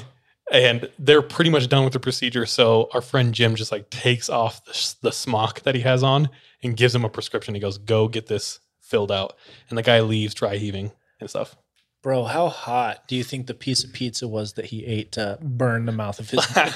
Like one Hot Pocket? Yeah, any, stere- any typical Hot Pocket. All right. I tell this story just to highlight. Jim wanted to emphasize like, dentist offices, they seem like super boring places, but they can get so chaotic in a matter of seconds, right? Dude, there's like even more to that story, but this um, sets off a chain of events where they're all kind of like, dude, that was really, that was extra crazy. So they're all talking about it. And the story comes up in the office and they're like, well, have you heard so-and-so's story? And it's the guy who opened that practice in that small rural town. And he had an event that happened to him back in like the eighties or nineties when it was like a way smaller town and way more, way more of like a shoestring budget out there. So this is that older dentist's story. This guy moved into this specific area because there was a need for dentistry. Like no one was there. And he specialized in like full extractions. Removing all the teeth. There's sometimes in dentistry where like, if you're particularly good at something, they'll kind of funnel those cases to you. Like if Sean was really good at like taking out molars and stuff like that, anyone would come in and I saw him, I'd be like, all right, like you're going to see Doctor Gasway, right? So this guy was known for doing full extractions. Um, his partner had already met with a young lady, did a whole consultation and exam. They had gotten the x-rays and they decided they were going to have to remove most of her teeth. So full extraction. And so he was informed that you're going to have this patient um, on this Friday, let's say, and it should should be pretty standard. The other, the partner did say, it is kind of a particularly weird case. She's very nervous. She acts very erratic, and it's because of the anxiety. And her teeth, they have sustained a lot of damage very quickly. And that's why uh, Jim said most... There's two most common reasons why you get full extractions. One, your teeth rot away so bad that you're gonna, they have to like take them out. Or two, people who heavily grind. So they just grind their teeth down to like nubs and then they crack past the gum line. You're gonna have to go in, remove bone, and take those teeth out. So he said, it is kind of weird. It looks like she might be a grinder, and that's probably what's happening. But the weird thing is, is it seemed to be ha- take place in like a very short amount of time. No worries. He's been through it all. This is his specialty. We'll set her up Friday. Friday comes around. The patient gets there, and immediately the dentist, he's like, yeah, I can tell. She's very anxious. She's gaunt. She's like, blood is kind of drained from her body. She is acting very, like, cautiously, right? Slowly. My Mac's about to die. I got to go fast. Oh, no. They get her in the chair. She has to go under. And this guy is, some dentists will get like trained to be able to administer anesthesia as well. And that's one of the reasons why he's known for extraction. So he's trained to do that. He has two assistants in the room. They get her in. She's like not really speaking. And they're saying, yeah, she must just be super nervous, which is understandable. So they open her mouth. They do the, the pre-exam or whatever. And he's like, holy shit. Like all of her teeth have been ground down. And it looks like they were healthy teeth, but she's just like, ground them down to the nubs. And he's like, yeah, we're, I don't think we can save like any of these teeth. So they prep her, they set it up. He's sitting on almost behind her. She's like sitting in the surgical chair. His, he has two assistants. One's in the back. She will be supporting the head. And the other one is across the chair. So they start administering the anesthesia, count her down, and she is out. When people come to from anesthesia, they're super groggy. It takes them a long time to like get back to normal, right? So no worries. She's out, and he starts going to town doing his procedure. He said a lot of times when you're in like a patient's mouth, you're so focused on these like tiny little teeth and like the procedure, you zone in and almost everything gets blocked out. To the point where like sometimes his assistant will say something and it will like startle him because he just forgets everything. So he's in there. He's starting the extraction. He has a forceps in his hand and he's using that tool. I have no idea how it works. I'm not a dentist. And he hears the assistant across from him gasp. So he like stops. It freaks him out at first. And he looks up at her. And she is staring directly at the lady in the chair. So he slowly looks down. And he looks down at the lady in the chair. And both of her eyes are wide open. And she's staring at the dentist. Fuck, bro. He almost drops his forceps. Jumps up in his chair because she's awake during the procedure. That's bad for a million reasons. She could start flailing, you know, she could be feeling immense amount of pain. So they're freaking out. He's like, holy crap. He starts looking to make sure the anesthesia is still on, and it is. It's pumping super heavily into her. The assistant across the way, newer assistant, she starts hyperventilating and breathing. And the lady in the chair staring at the dentist slowly looks over at the patient, or sorry, the assistant. And so he's checking the anesthesia and he hears teeth slam down, or nubs rather, slam down super loud and make a loud like, and he looks back and he looks at the patient. The patient is staring at the assistant, teeth clenched, looking at the assistant. She's hyperventilating, and through gritted teeth in perfect diction, the patient says, Rebecca, which is the name of the assistant. The assistant runs out of the room. And there is super strict procedures. You're not supposed can't, to like... Can't just leave. The patient says Rebecca's name. Her first name, which is like, she doesn't have anywhere. That one runs out of the room. The one holding her head stabilizing behind is freaked out and removes both of her hands. That assistant runs after the other assistant to see if she was okay. The dentist, freaked out, anesthesia, sees Rebecca. Both of his assistants run out of the room, and he's looking, and he hears a scuffle and tearing noises behind him. And he turns to see the patient had grabbed a scalpel and started removing her own teeth. Oh, bro.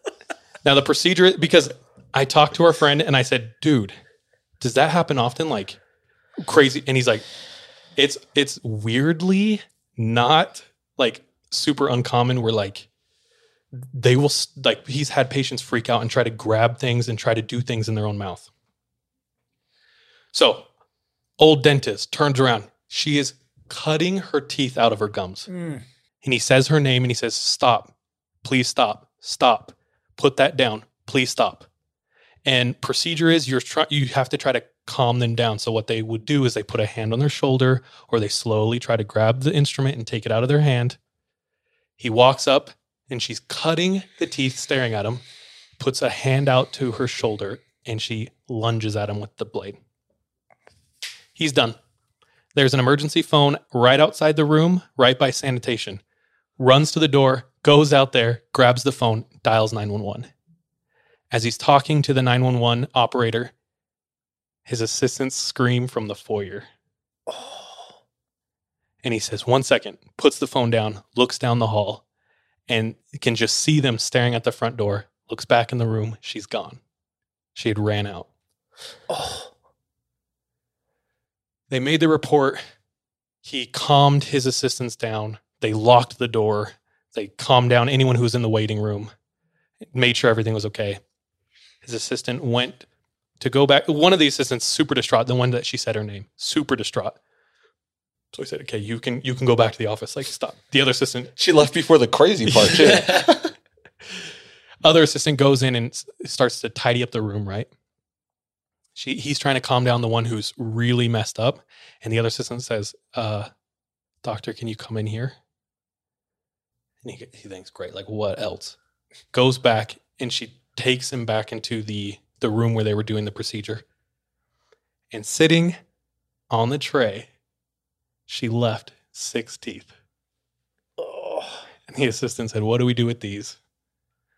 And I don't know. He probably took them home or something, but made a little necklace yeah. or something. But that was the old dentist's story oh, of the craziest thing that hell, he's dude. come across, or the craziest experience that he's had. No further update on like where she went? What? No, it was, like I said, back in like the eighties and nineties. I don't know if he ever saw that person again. I can ask. But what it sounded like was, no, she never came back. Because a lot of their people are transitory, like drug addicts, or I don't want to ca- cast, uh, what's the word? Judgment. But I don't think he ever came in contact with them again. Luckily. That's sad, dude. Bro, that's sketch. And that's the story of the extraction. Oh, my heart. My mouth. My mouth was hurting that whole time. I was like, man, am I grinding my teeth? Like, what's going on? Yeah, take care of your teeth, dude. Brush and floss every day. It actually reminded me of a story that happened to me. When I was like fourteen, I went to go and get a cavity filled in my mouth. And we went to the dentist, and like I get the cavity filled. I, I feel like they just put the like uh, lidocaine or something. Yeah, something in. I don't know. So that I didn't feel it. And then we left. And I'm like looking in the mirror later, like the next day or something, and there's a hole in one of my teeth, but not like where like a cavity would be. It's like on the front, and it's just this little pinprick hole. And I'm like, what the hell is this? What's going on? So we went back to the dentist, and he's like, oh, I don't know. And we're like, okay, this dude's just trying to like get us so he has to fill like another cavity or something, or another hole or something. Because it wasn't there before. So we had to have, like, end up going to a new dentist and like getting it filled there because we didn't Bro. trust this fool anymore. I don't know if like that's something our dentist friend can identify. I'll ask him. But that reminded me, I was like, that was the trippiest thing. Like, that's like something you would expect from a mechanic, like not taking care of something so that you have to come back. But if you can't trust your dentist, bro. For real. It was like no bueno. He took like a it was like a little like tiny drill bit size hole. Maybe he's just drunk or something. I don't know, dude, but had to get that filled. My teeth are fine, but still super sketch. That is way sketch, not down. You made it, dude. I know. My Mac's about to die. Anyway, that is dentist stories from hell. Dude, I was not expecting that, the way you set that up. Dude, good. That was great. Thank you. Anything from chat? Yeah. Any oh, pus comments? People were not happy. Did viewership go down? I don't blame you. It says it. about a barf in the freezer section of Smith's currently. uh, people saying stop, nasty. Yeah, it's rough. Cool. You guys actually spoke to like a fear of mine because I had jaw surgery like six months ago. Wait, is that from chat or you? From me. Oh shit, dude. Yeah, they flip they, the like, camera on you, brother. I don't know if it's still on. Yeah. Oh, oh what's up, young Finally. um, yeah, they they removed my top jaw and like brought it forward and bolted it and then like cut the top of my mouth and split it to widen it. And like I legit saw a therapist because I was terrified of like being awake during the procedure and all that stuff. So isn't it like the scariest possibility oh, yeah. on it's the planet Earth? Dude, Hell it no. is terrifying. And like, I'm terrified too because I feel like stuff doesn't affect me as much. Yeah. Sean could take an, uh, an uh, lethal amount of caffeine and he's like, I guess I'm hyper. So like when I went and got my wisdom teeth taken out, like I woke up and went and played basketball. Yeah. Like there was no like need to recovery time. So I just feel like one of these times I'm just going to be fully awake for some some shit that I have to do. Good luck with that, bro. Dude, I remember I got my wisdom teeth taken out when I was eighteen, and I was just about to go to the Philippines. Shout out our Filipino in chat. Hey. And my mouth was so numb, you know, you can't feel yourself talking or anything. You're like pinching your cheeks and whatnot. And my mom has to run a few errands before we go home. So I go with her. And before we leave the car into the mall, I replace the gauze because they're still bleeding. And I bring like a pair with me in case I need to go to the bathroom. And we walk into the Apple store and it's twenty ten and the iPad had just come out. Ooh. So I'm holding the iPad for the first time ever. Dope. Scrolling through this big ass iPhone. What the hell? Yeah. And without even realizing, all of a sudden, there's blood all over the screen of the iPad. It had been too long, and I didn't notice that my mouth had filled up with blood, and it just like poured out of my mouth. And I didn't know what else to do, so I wiped it all over my shirt, and I ran back. I, I ran back to the car. That was uh, one of the most traumatizing moments I think I've ever had. And that's when they uh, instated the rule: if you bleed on it, you buy it. Yeah. That's foul, bro. Someone got that iPad and they're like, yeah. It smells like iron. Yeah, terrifying. Let me close this off tonight, dudes. Finish. Let's us. go. Yeah, I've been uh, kind of nervous. I've been, for weeks, I've been thinking what to share for episode one hundred. So I chose to go back home. Ooh. And uh, revisit some things that I learned in my childhood growing up in Hawaii. Aloha. Yes, sir. Yes, sir. So I wanted to uh, to get into Hawaiian mythology. Ooh. I'm also a little nervous because uh, I feel I- I'm pretty disconnected from home. Like I-, I haven't lived home for ten years and I haven't really connected with the culture at all for you know, that long. So you said it. I tried to, I tried to do as much uh, research as I could. And I, I recognized a lot from what I learned as a child and that a lot of locals and Hawaiians know. Dude, you have really big sandals to fill. Yeah. Slippers. Big slippers. Yeah. Yeah. Yeah. Um, I wanted to talk. I have two stories. Let's go. You know what? I'm going to hold off on the Hawaiian mythology. I'm going to say that for last. I'm going to do... A and Kalima, if you can search up the, the stairway. So in my hometown, man, everyone's biased, myself included, but I swear it's true. I grew up in the most beautiful place on earth. Yeah, Privilege. Awesome. Hold on, Trot, hold on, Kentucky, hold bro. On. The yeah. most beautiful place on earth. Visalia, California. um, my hometown is called Kaneohe. If you've ever been to Oahu and you've driven to the North Shore, you've most likely been through Kaneohe. You leave the airport.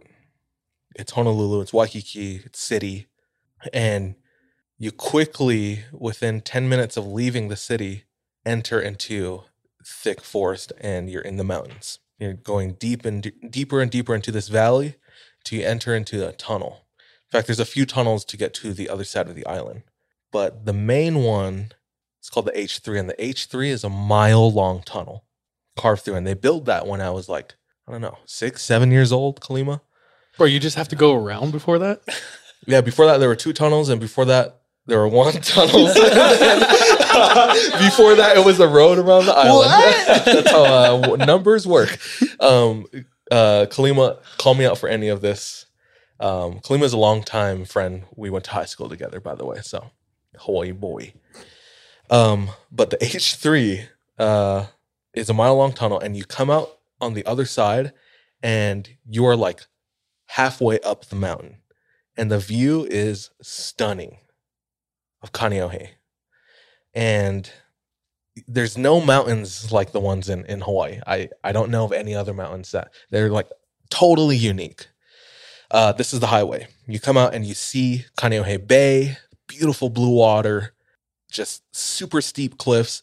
And you can see the ridges there uh, in the mountain. Uh, Kaneohe gets a lot of rain. Obviously, it's so green. Bro, your home's trash.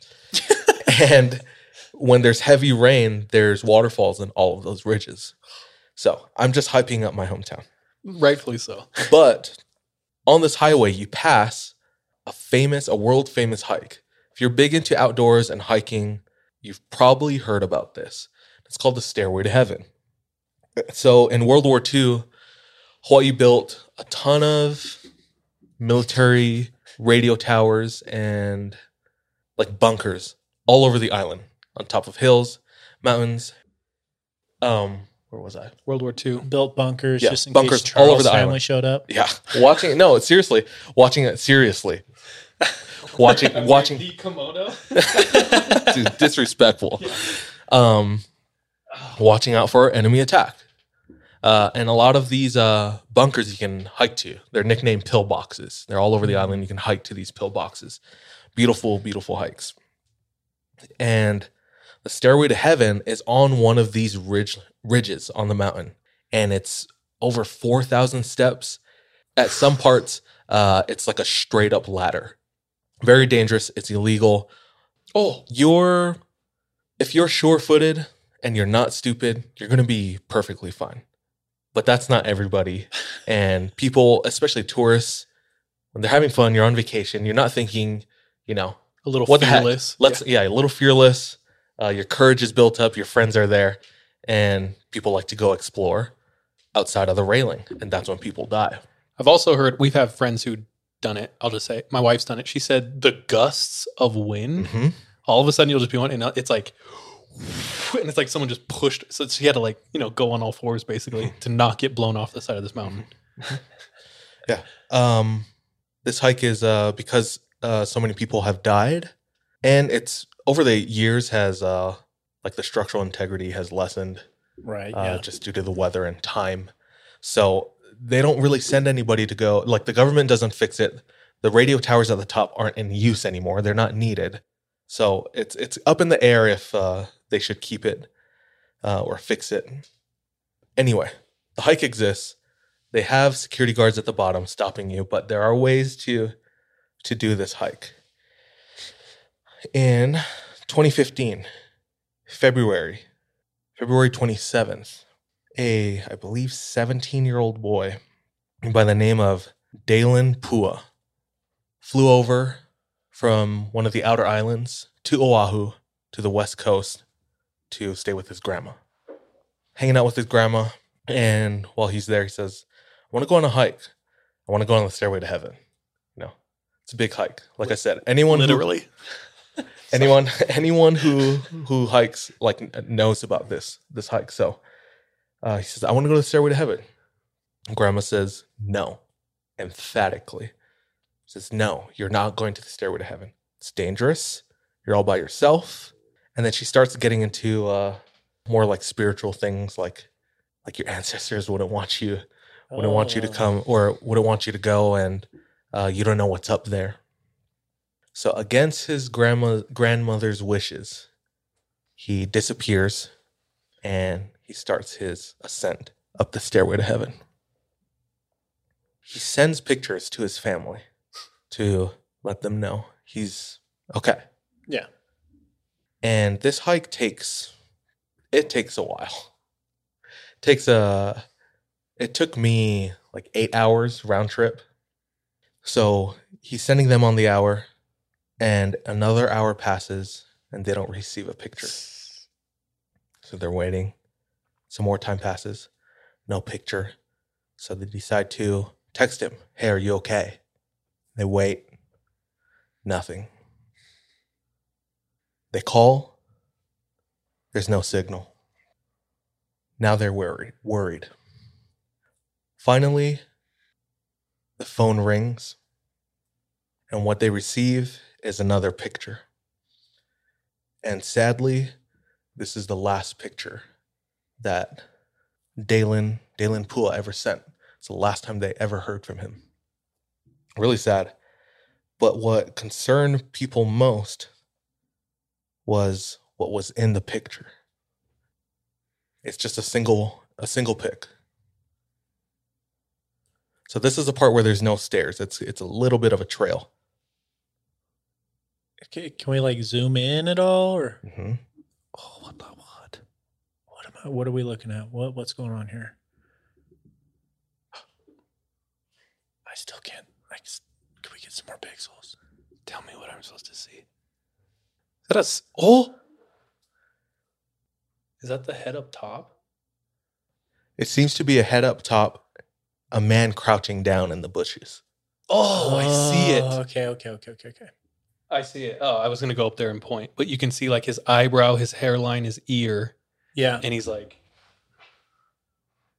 Exactly. Is he just like squatting though? Like you never know. Bro, I will say that looks like Howley skin. This is the last picture he ever sent his family. That's crazy. This is a unsolved mystery. They never found his body. It. I feel like it'd be pretty easy to find. Um, you would think, like along whatever route he was on, right? Mm-hmm. You can't go far. There's literally one trail. It's on a ridge, and if you fall, you land on either side at the bottom of the mountain. So you just so have you to do a pretty there, yeah. straight up standard search. Exactly. Right hmm. Exactly. But they never found his body. And that was the last picture they ever found or that, that they received. Last message they received from him. Yo, also, um, if Liam Neeson can get like the re- the reflection of some dude from like a flip phone Sean, and get like this pixels. This is real but- life, Sean. I feel like we should be a, have a better picture. That's all I'm saying. Yeah. Yeah, I, I uh, that like sent chills. Uh, that is chilling. It is terrifying. When I when I saw that picture, I I don't know about you, but it was pretty easy to see at first for me. I could see something crouching in the bushes, but getting closer, obviously the quality lessons. But uh, you can dude. tell there's something there, uh, and you could imagine like the last moments of his life. He felt compelled to take a photo of like this guy who we let's assume was like following him. Do you know what I mean? I wonder if he like knew this was it, like kind of last ditch effort to be like, come find me. It's almost like too that he was probably aware of something, and that's why he didn't send it on the hour. He was probably just trying to be aware. Maybe of his surroundings. Maybe he's trying to like, get ahead of him or something. And then at, at last, he's like, I have to, and snaps the pic and sends it. That's what it seems like to me, because like I probably wouldn't stop and send that hourly pic if I'm like. Wary of my surroundings, you know? Hmm. That real quick is a dark subject, but there is like threads out there. It's like the last photos taken of like people or the people took. And this one lady, this is really dark. I'm sorry. This one lady went missing and months later they found a photo of her with like duct tape around her, like in a supermarket right near where she was. And they're like, Like, why did it just come back? Or, like, why do we find the photo now? I don't know. What the? But anyway, it kind of reminds me of that. Just like strange, dude. The it's photo like, evidence of, like, what happened. It's like an eerie feeling, like the last image. Like, forbidden image. Like, hmm. shouldn't see it. Oh, yeah. Yeah. Um, doing more research on this to see if, like, uh, I think David Politis was notified about this. I don't think he made any, like, advancements on it because there wasn't much else besides the photo and mm-hmm. information. Um, but people were talking and there were some Hawaiians in the comments. I don't think jokingly. This is a four one one. Yeah. We're talking about, uh, it, it, it could have been like Menehune, and Menehune is like little. What are Menehune? It's like Hawaiian elves. Yeah, like Hawaiian elves, but they steal people away. It's mostly children. Um, well, this guy was children. Technically. Technically, yeah. So that led me on to reading more into Hawaiian myths and legends that I knew about, but trying to dissect it more. And the one that I came to that I wanted to share tonight is Maui. Maui, the demigod. You're welcome. You're welcome. So I assume everyone's watched Moana. We're going to watch Moana right now. So that now. I'm, I'm going to talk to you as if you've watched Moana. Uh, Maui, the demigod, is an actual uh, legend in Hawaii and in all of Polynesia, actually. Um, Tongans, the Maori, the Tahitians, uh, they all have stories about Maui.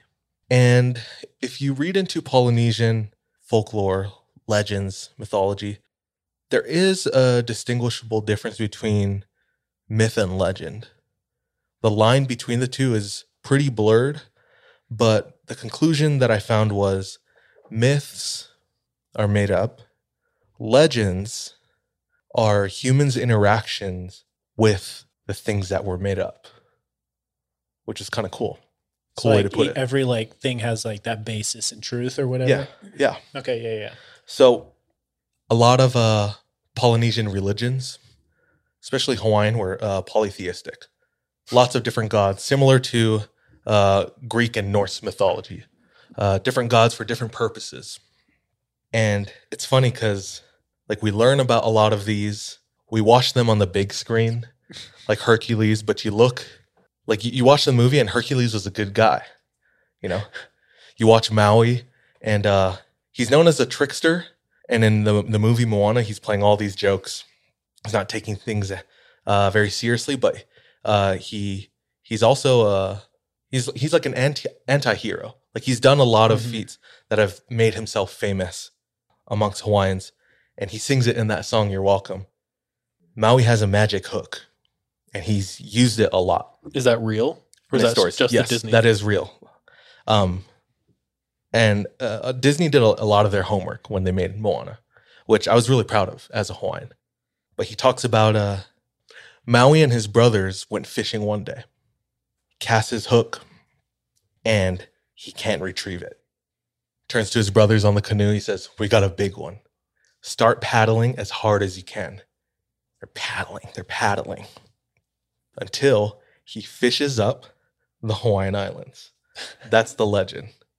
So okay, okay. Maui's responsible for the creation of Hawaii. Uh, so is he a member of the Bohemian Grove or? Yes, dude. Very much so. Maui's Illuminati for sure.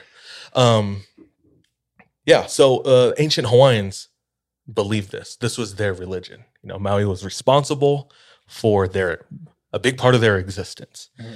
Another big story that he sings about in the song You're Welcome on Moana is how he captures the sun with his with his hook. So Maui's mother. And his village was frustrated, I believe, with their crops not growing fast enough. His mother was frustrated with their, in Hawaii, there's kapa uh, or tapa, which is cloth for clothing or uh, floor mats for houses, uh, decoration. And it's made from uh, the bark of coconut trees. So in order to make that, you need to dry it out. And uh, yes, back in the day, the sun wasn't around long enough. So Maui says, you know what, Ma? I'm going to do something about this. And as the sun starts going across in the sky, he casts his hook and he catches the sun. Damn. And he holds it hostage. And he tells the sun, we need more of you. You need to give us more of your, your light because you help us survive more. You help us to create the things that we, we make here, you know? Yeah. Do rappers brag about buying their mom a house? Yeah. This dude be catching suns for yeah. his mom? Um, also, with the heat wave, can we ask him to come back and push it yeah, back? Yeah, push it back. It's like, go, bro, we got the freaking cloth. Let's uh, yeah. put it back. Too much cloth. um, Son agrees. He's like, all right, Ooh. I'll give you longer days. And after that, they lived plentiful. Their crops grew more. Their bark dried. And uh, they have uh, the Hawaiians had Maui to thank for part of their prosperity, you know, giving them more sunlight, mm-hmm. more life. So these are the these are the happy stories about about Maui. Much like Hercules, though, there's a very dark side. Like Hercules, I didn't. I remember Hercules murdered his family, murdered his kids. Uh, What'd they do though? What were they wearing? Yeah, what were they wearing? Uh, a freaking toga, obviously. Yeah. Um, I think Hercules also killed all the men in a city, and that same night had sex with all the women in the city to repopulate it. That's impressive, dude. So it's like there's all these Create things that create the problem, know, provide the solution. Alpha Omega, um, Zeta Pi. Obviously, all these things uh, Disney omits for obvious reasons. And there deleted scenes of Disney. there, there are there are uh, uh, dark sides to to Maui, the demigod, and, and his story, his legend, his myth. So his skin. Sorry. I wanted to I wanted to share some of that.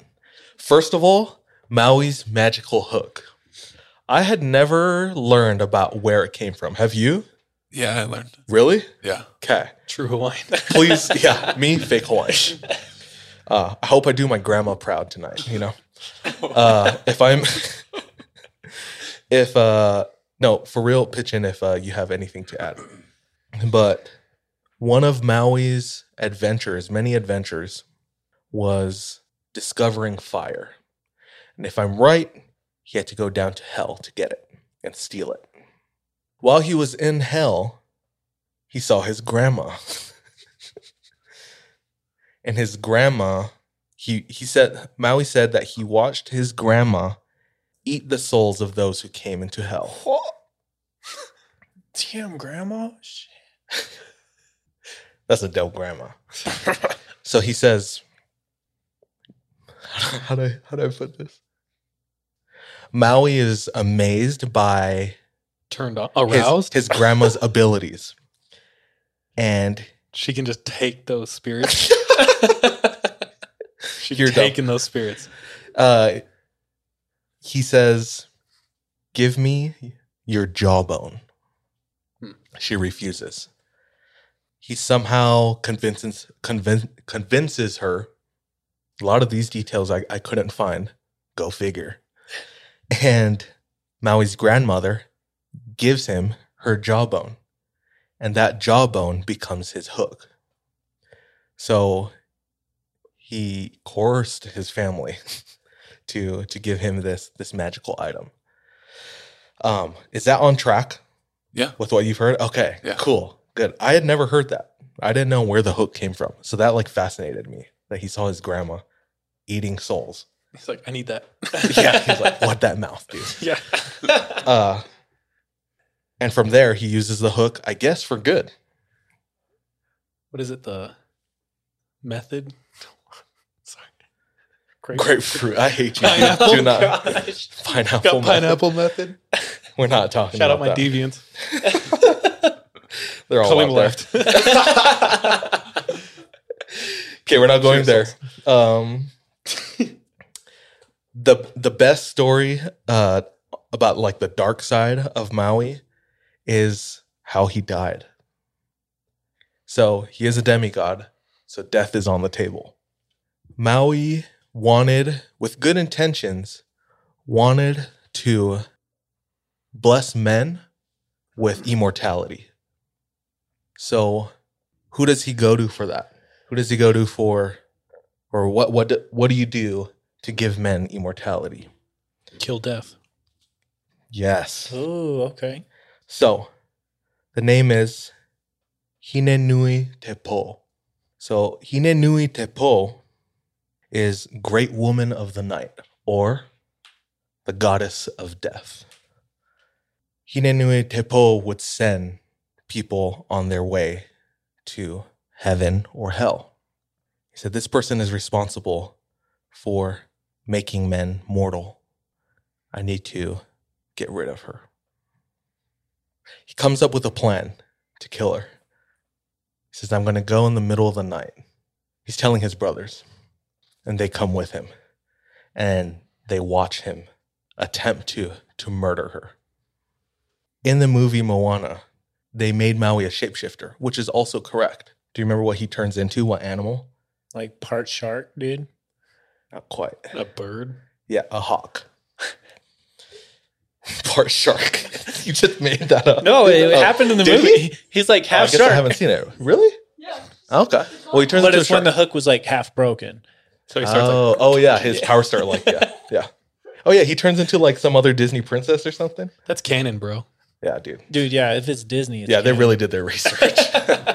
No, okay. So uh, he shapeshifts, and in Hawaiian mythology and legend, uh, he takes on a lot of forms, but one of the main ones is is the hawk. What do you think he turns into to try to murder the goddess of death? Jellyfish.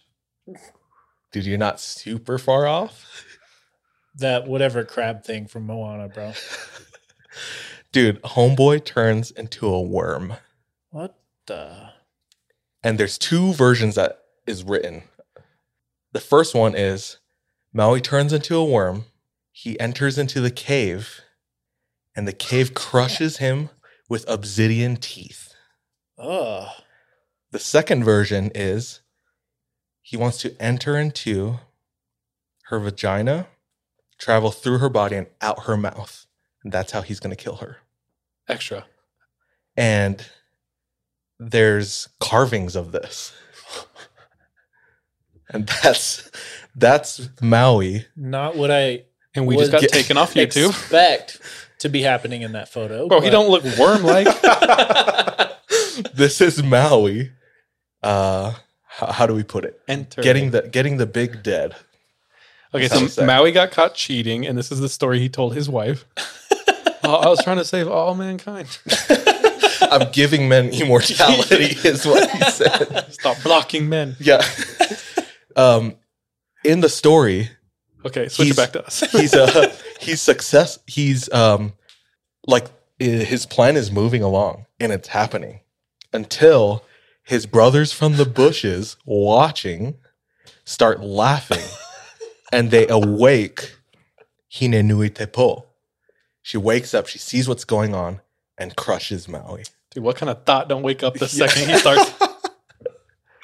Sorry, goddess of death. So, Maui died by clapping thighs. Ah, but like a true legend. Snoo snoo. Snoo, death by snoo snoo. Um, I thought it was fascinating. I thought uh, the hook and the jawbone was uh, so unique. Bro, and, uh, I, I feel like the Maoris have like a mad similar, because I did research on the, the Maoris for like a story I did a long time ago. And I remember someone trying to enter into the woman, and then she wakes up and kills him. Mm-hmm. Yeah, no, a lot of these stories are shared by all Polynesians, not just the Hawaiians. Makes sense. So, yeah, like I said in the beginning and preface, Maui is known by all Polynesian cultures. He was a demigod ah. for all Polynesians. Yeah. On the bottom of Maori weapons, the bottom is a vagina. Mm-hmm. And it's to remind you, like, this is where you came from. It's going to take you out. Some yeah. shit like that. Yeah, know. And I'm not trying to be... Uh, crass or vulgar. Yeah, sorry. Like, Polynesian culture was like extremely sex positive.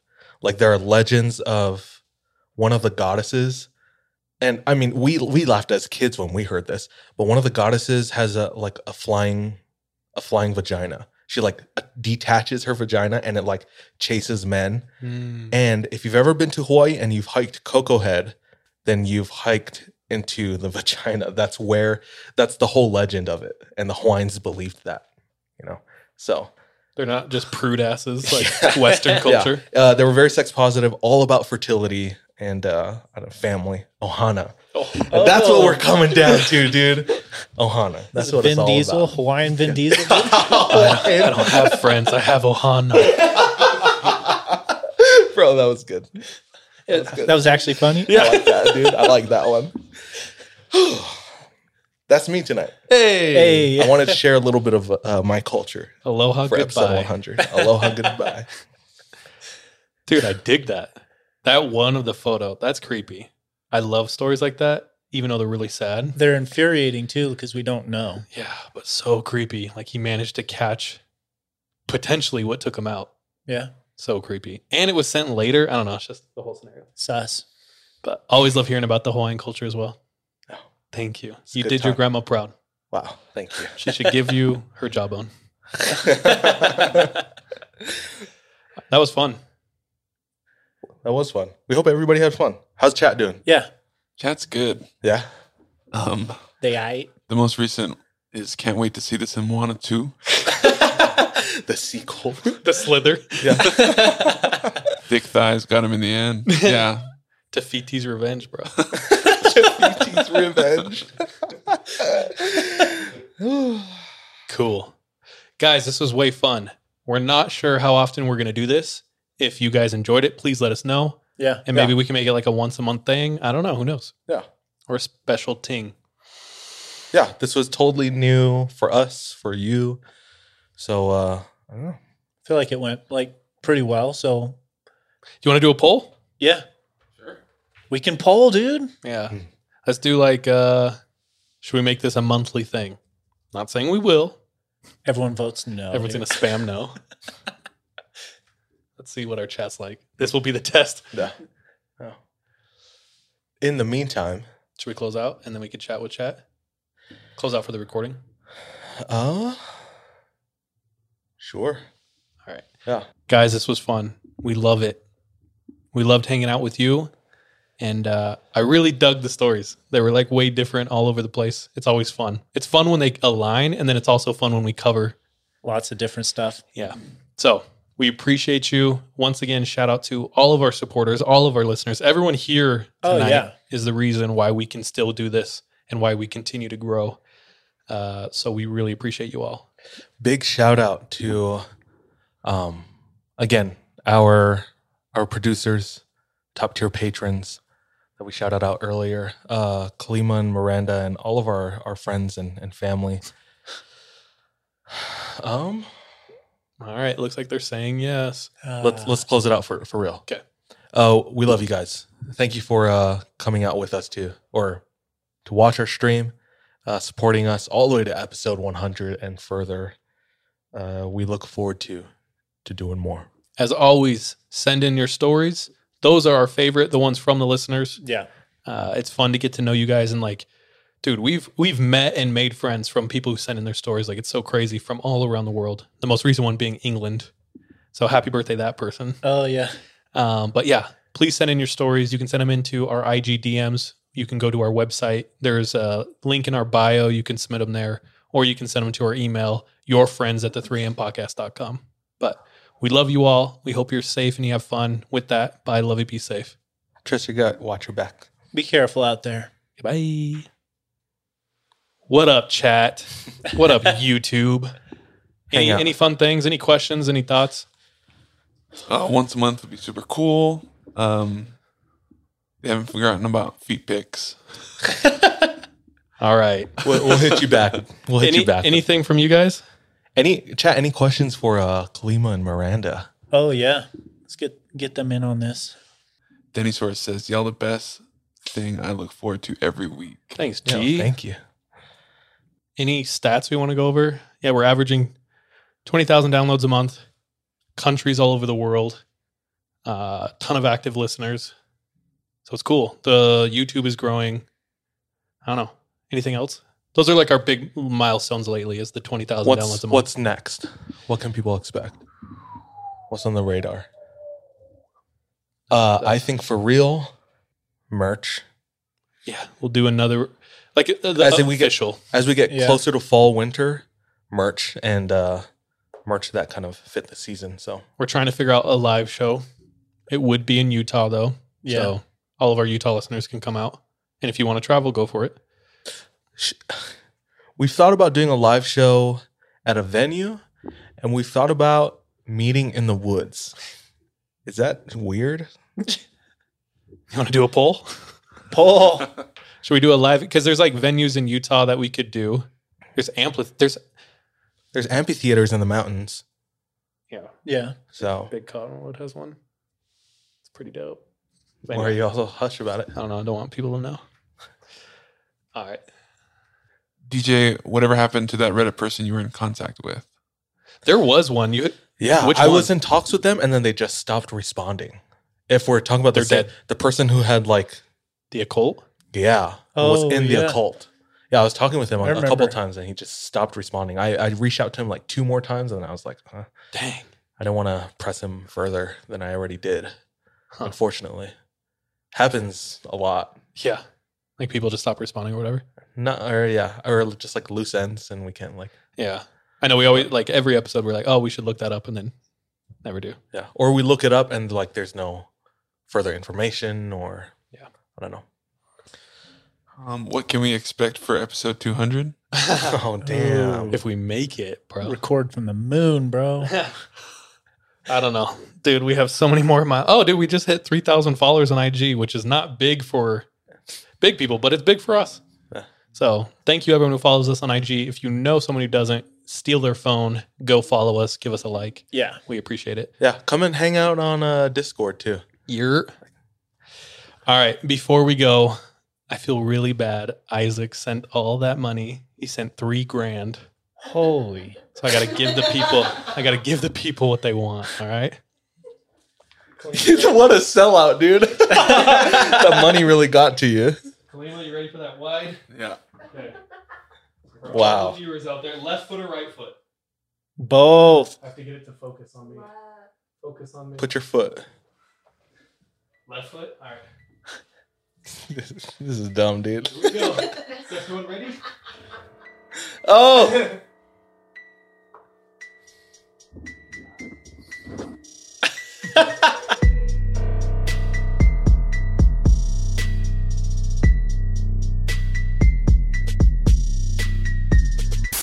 Hey, thank you so much for tuning into this episode of three a.m. If you want to support us, visit our Patreon, where patrons have access to exclusive content. If you're not able to support us monetarily, don't worry. This episode is on us. You can still rate and review us on whatever platform you listen to us on. It really does go a long way. You can also follow us on social media. Our handle everywhere, including Patreon, is the three a.m. pod. Finally, do you have any scary stories? If so, submit them to our website, the three a m podcast dot com. We love any audio or visual aids that can help bring your stories to life, so file uploads are welcome with your written submissions. We're anxious and excited to hear from you. Hello, it is Ryan, and I was on a flight the other day playing one of my favorite social spin slot games on chumba casino dot com. I looked over at the person sitting next to me, and you know what they were doing? They were also playing Chumba Casino. Coincidence? I think not. Everybody's loving having fun with it. Chumba Casino is home to hundreds of casino-style games that you can play for free anytime, anywhere, even at thirty thousand feet. So sign up now at chumba casino dot com to claim your free welcome bonus. That's chumba casino dot com and live the Chumba life. No purchase necessary. V G W. Void where prohibited by law. See terms and conditions. eighteen plus. Something is creeping. Don't follow it down. Let me introduce you to Barry Clue, an authorised financial advisor from New Zealand and a very special kind of stain on humanity. He was a very uh, knowledgeable young guy. He was a registered financial advisor. Type of guy that was bending over backwards to help you. Now, you could be forgiven for thinking that Barry sounds like a great guy, and you'd be right. Well, right up until the point when you're wrong. It was all fictitious. You stole from my son who has a disability. Chris never knew. He died believing that we're all taken care of. A psychopath is somebody who lacks empathy, acts impulsively. I think there's a strong case that Barry might be all of those things, actually. To find out how Barry Clue stole over fifteen million dollars from eighty-one victims, subscribe to Clueless, the long con. That's Clueless, spelled K L O O G H L E S S.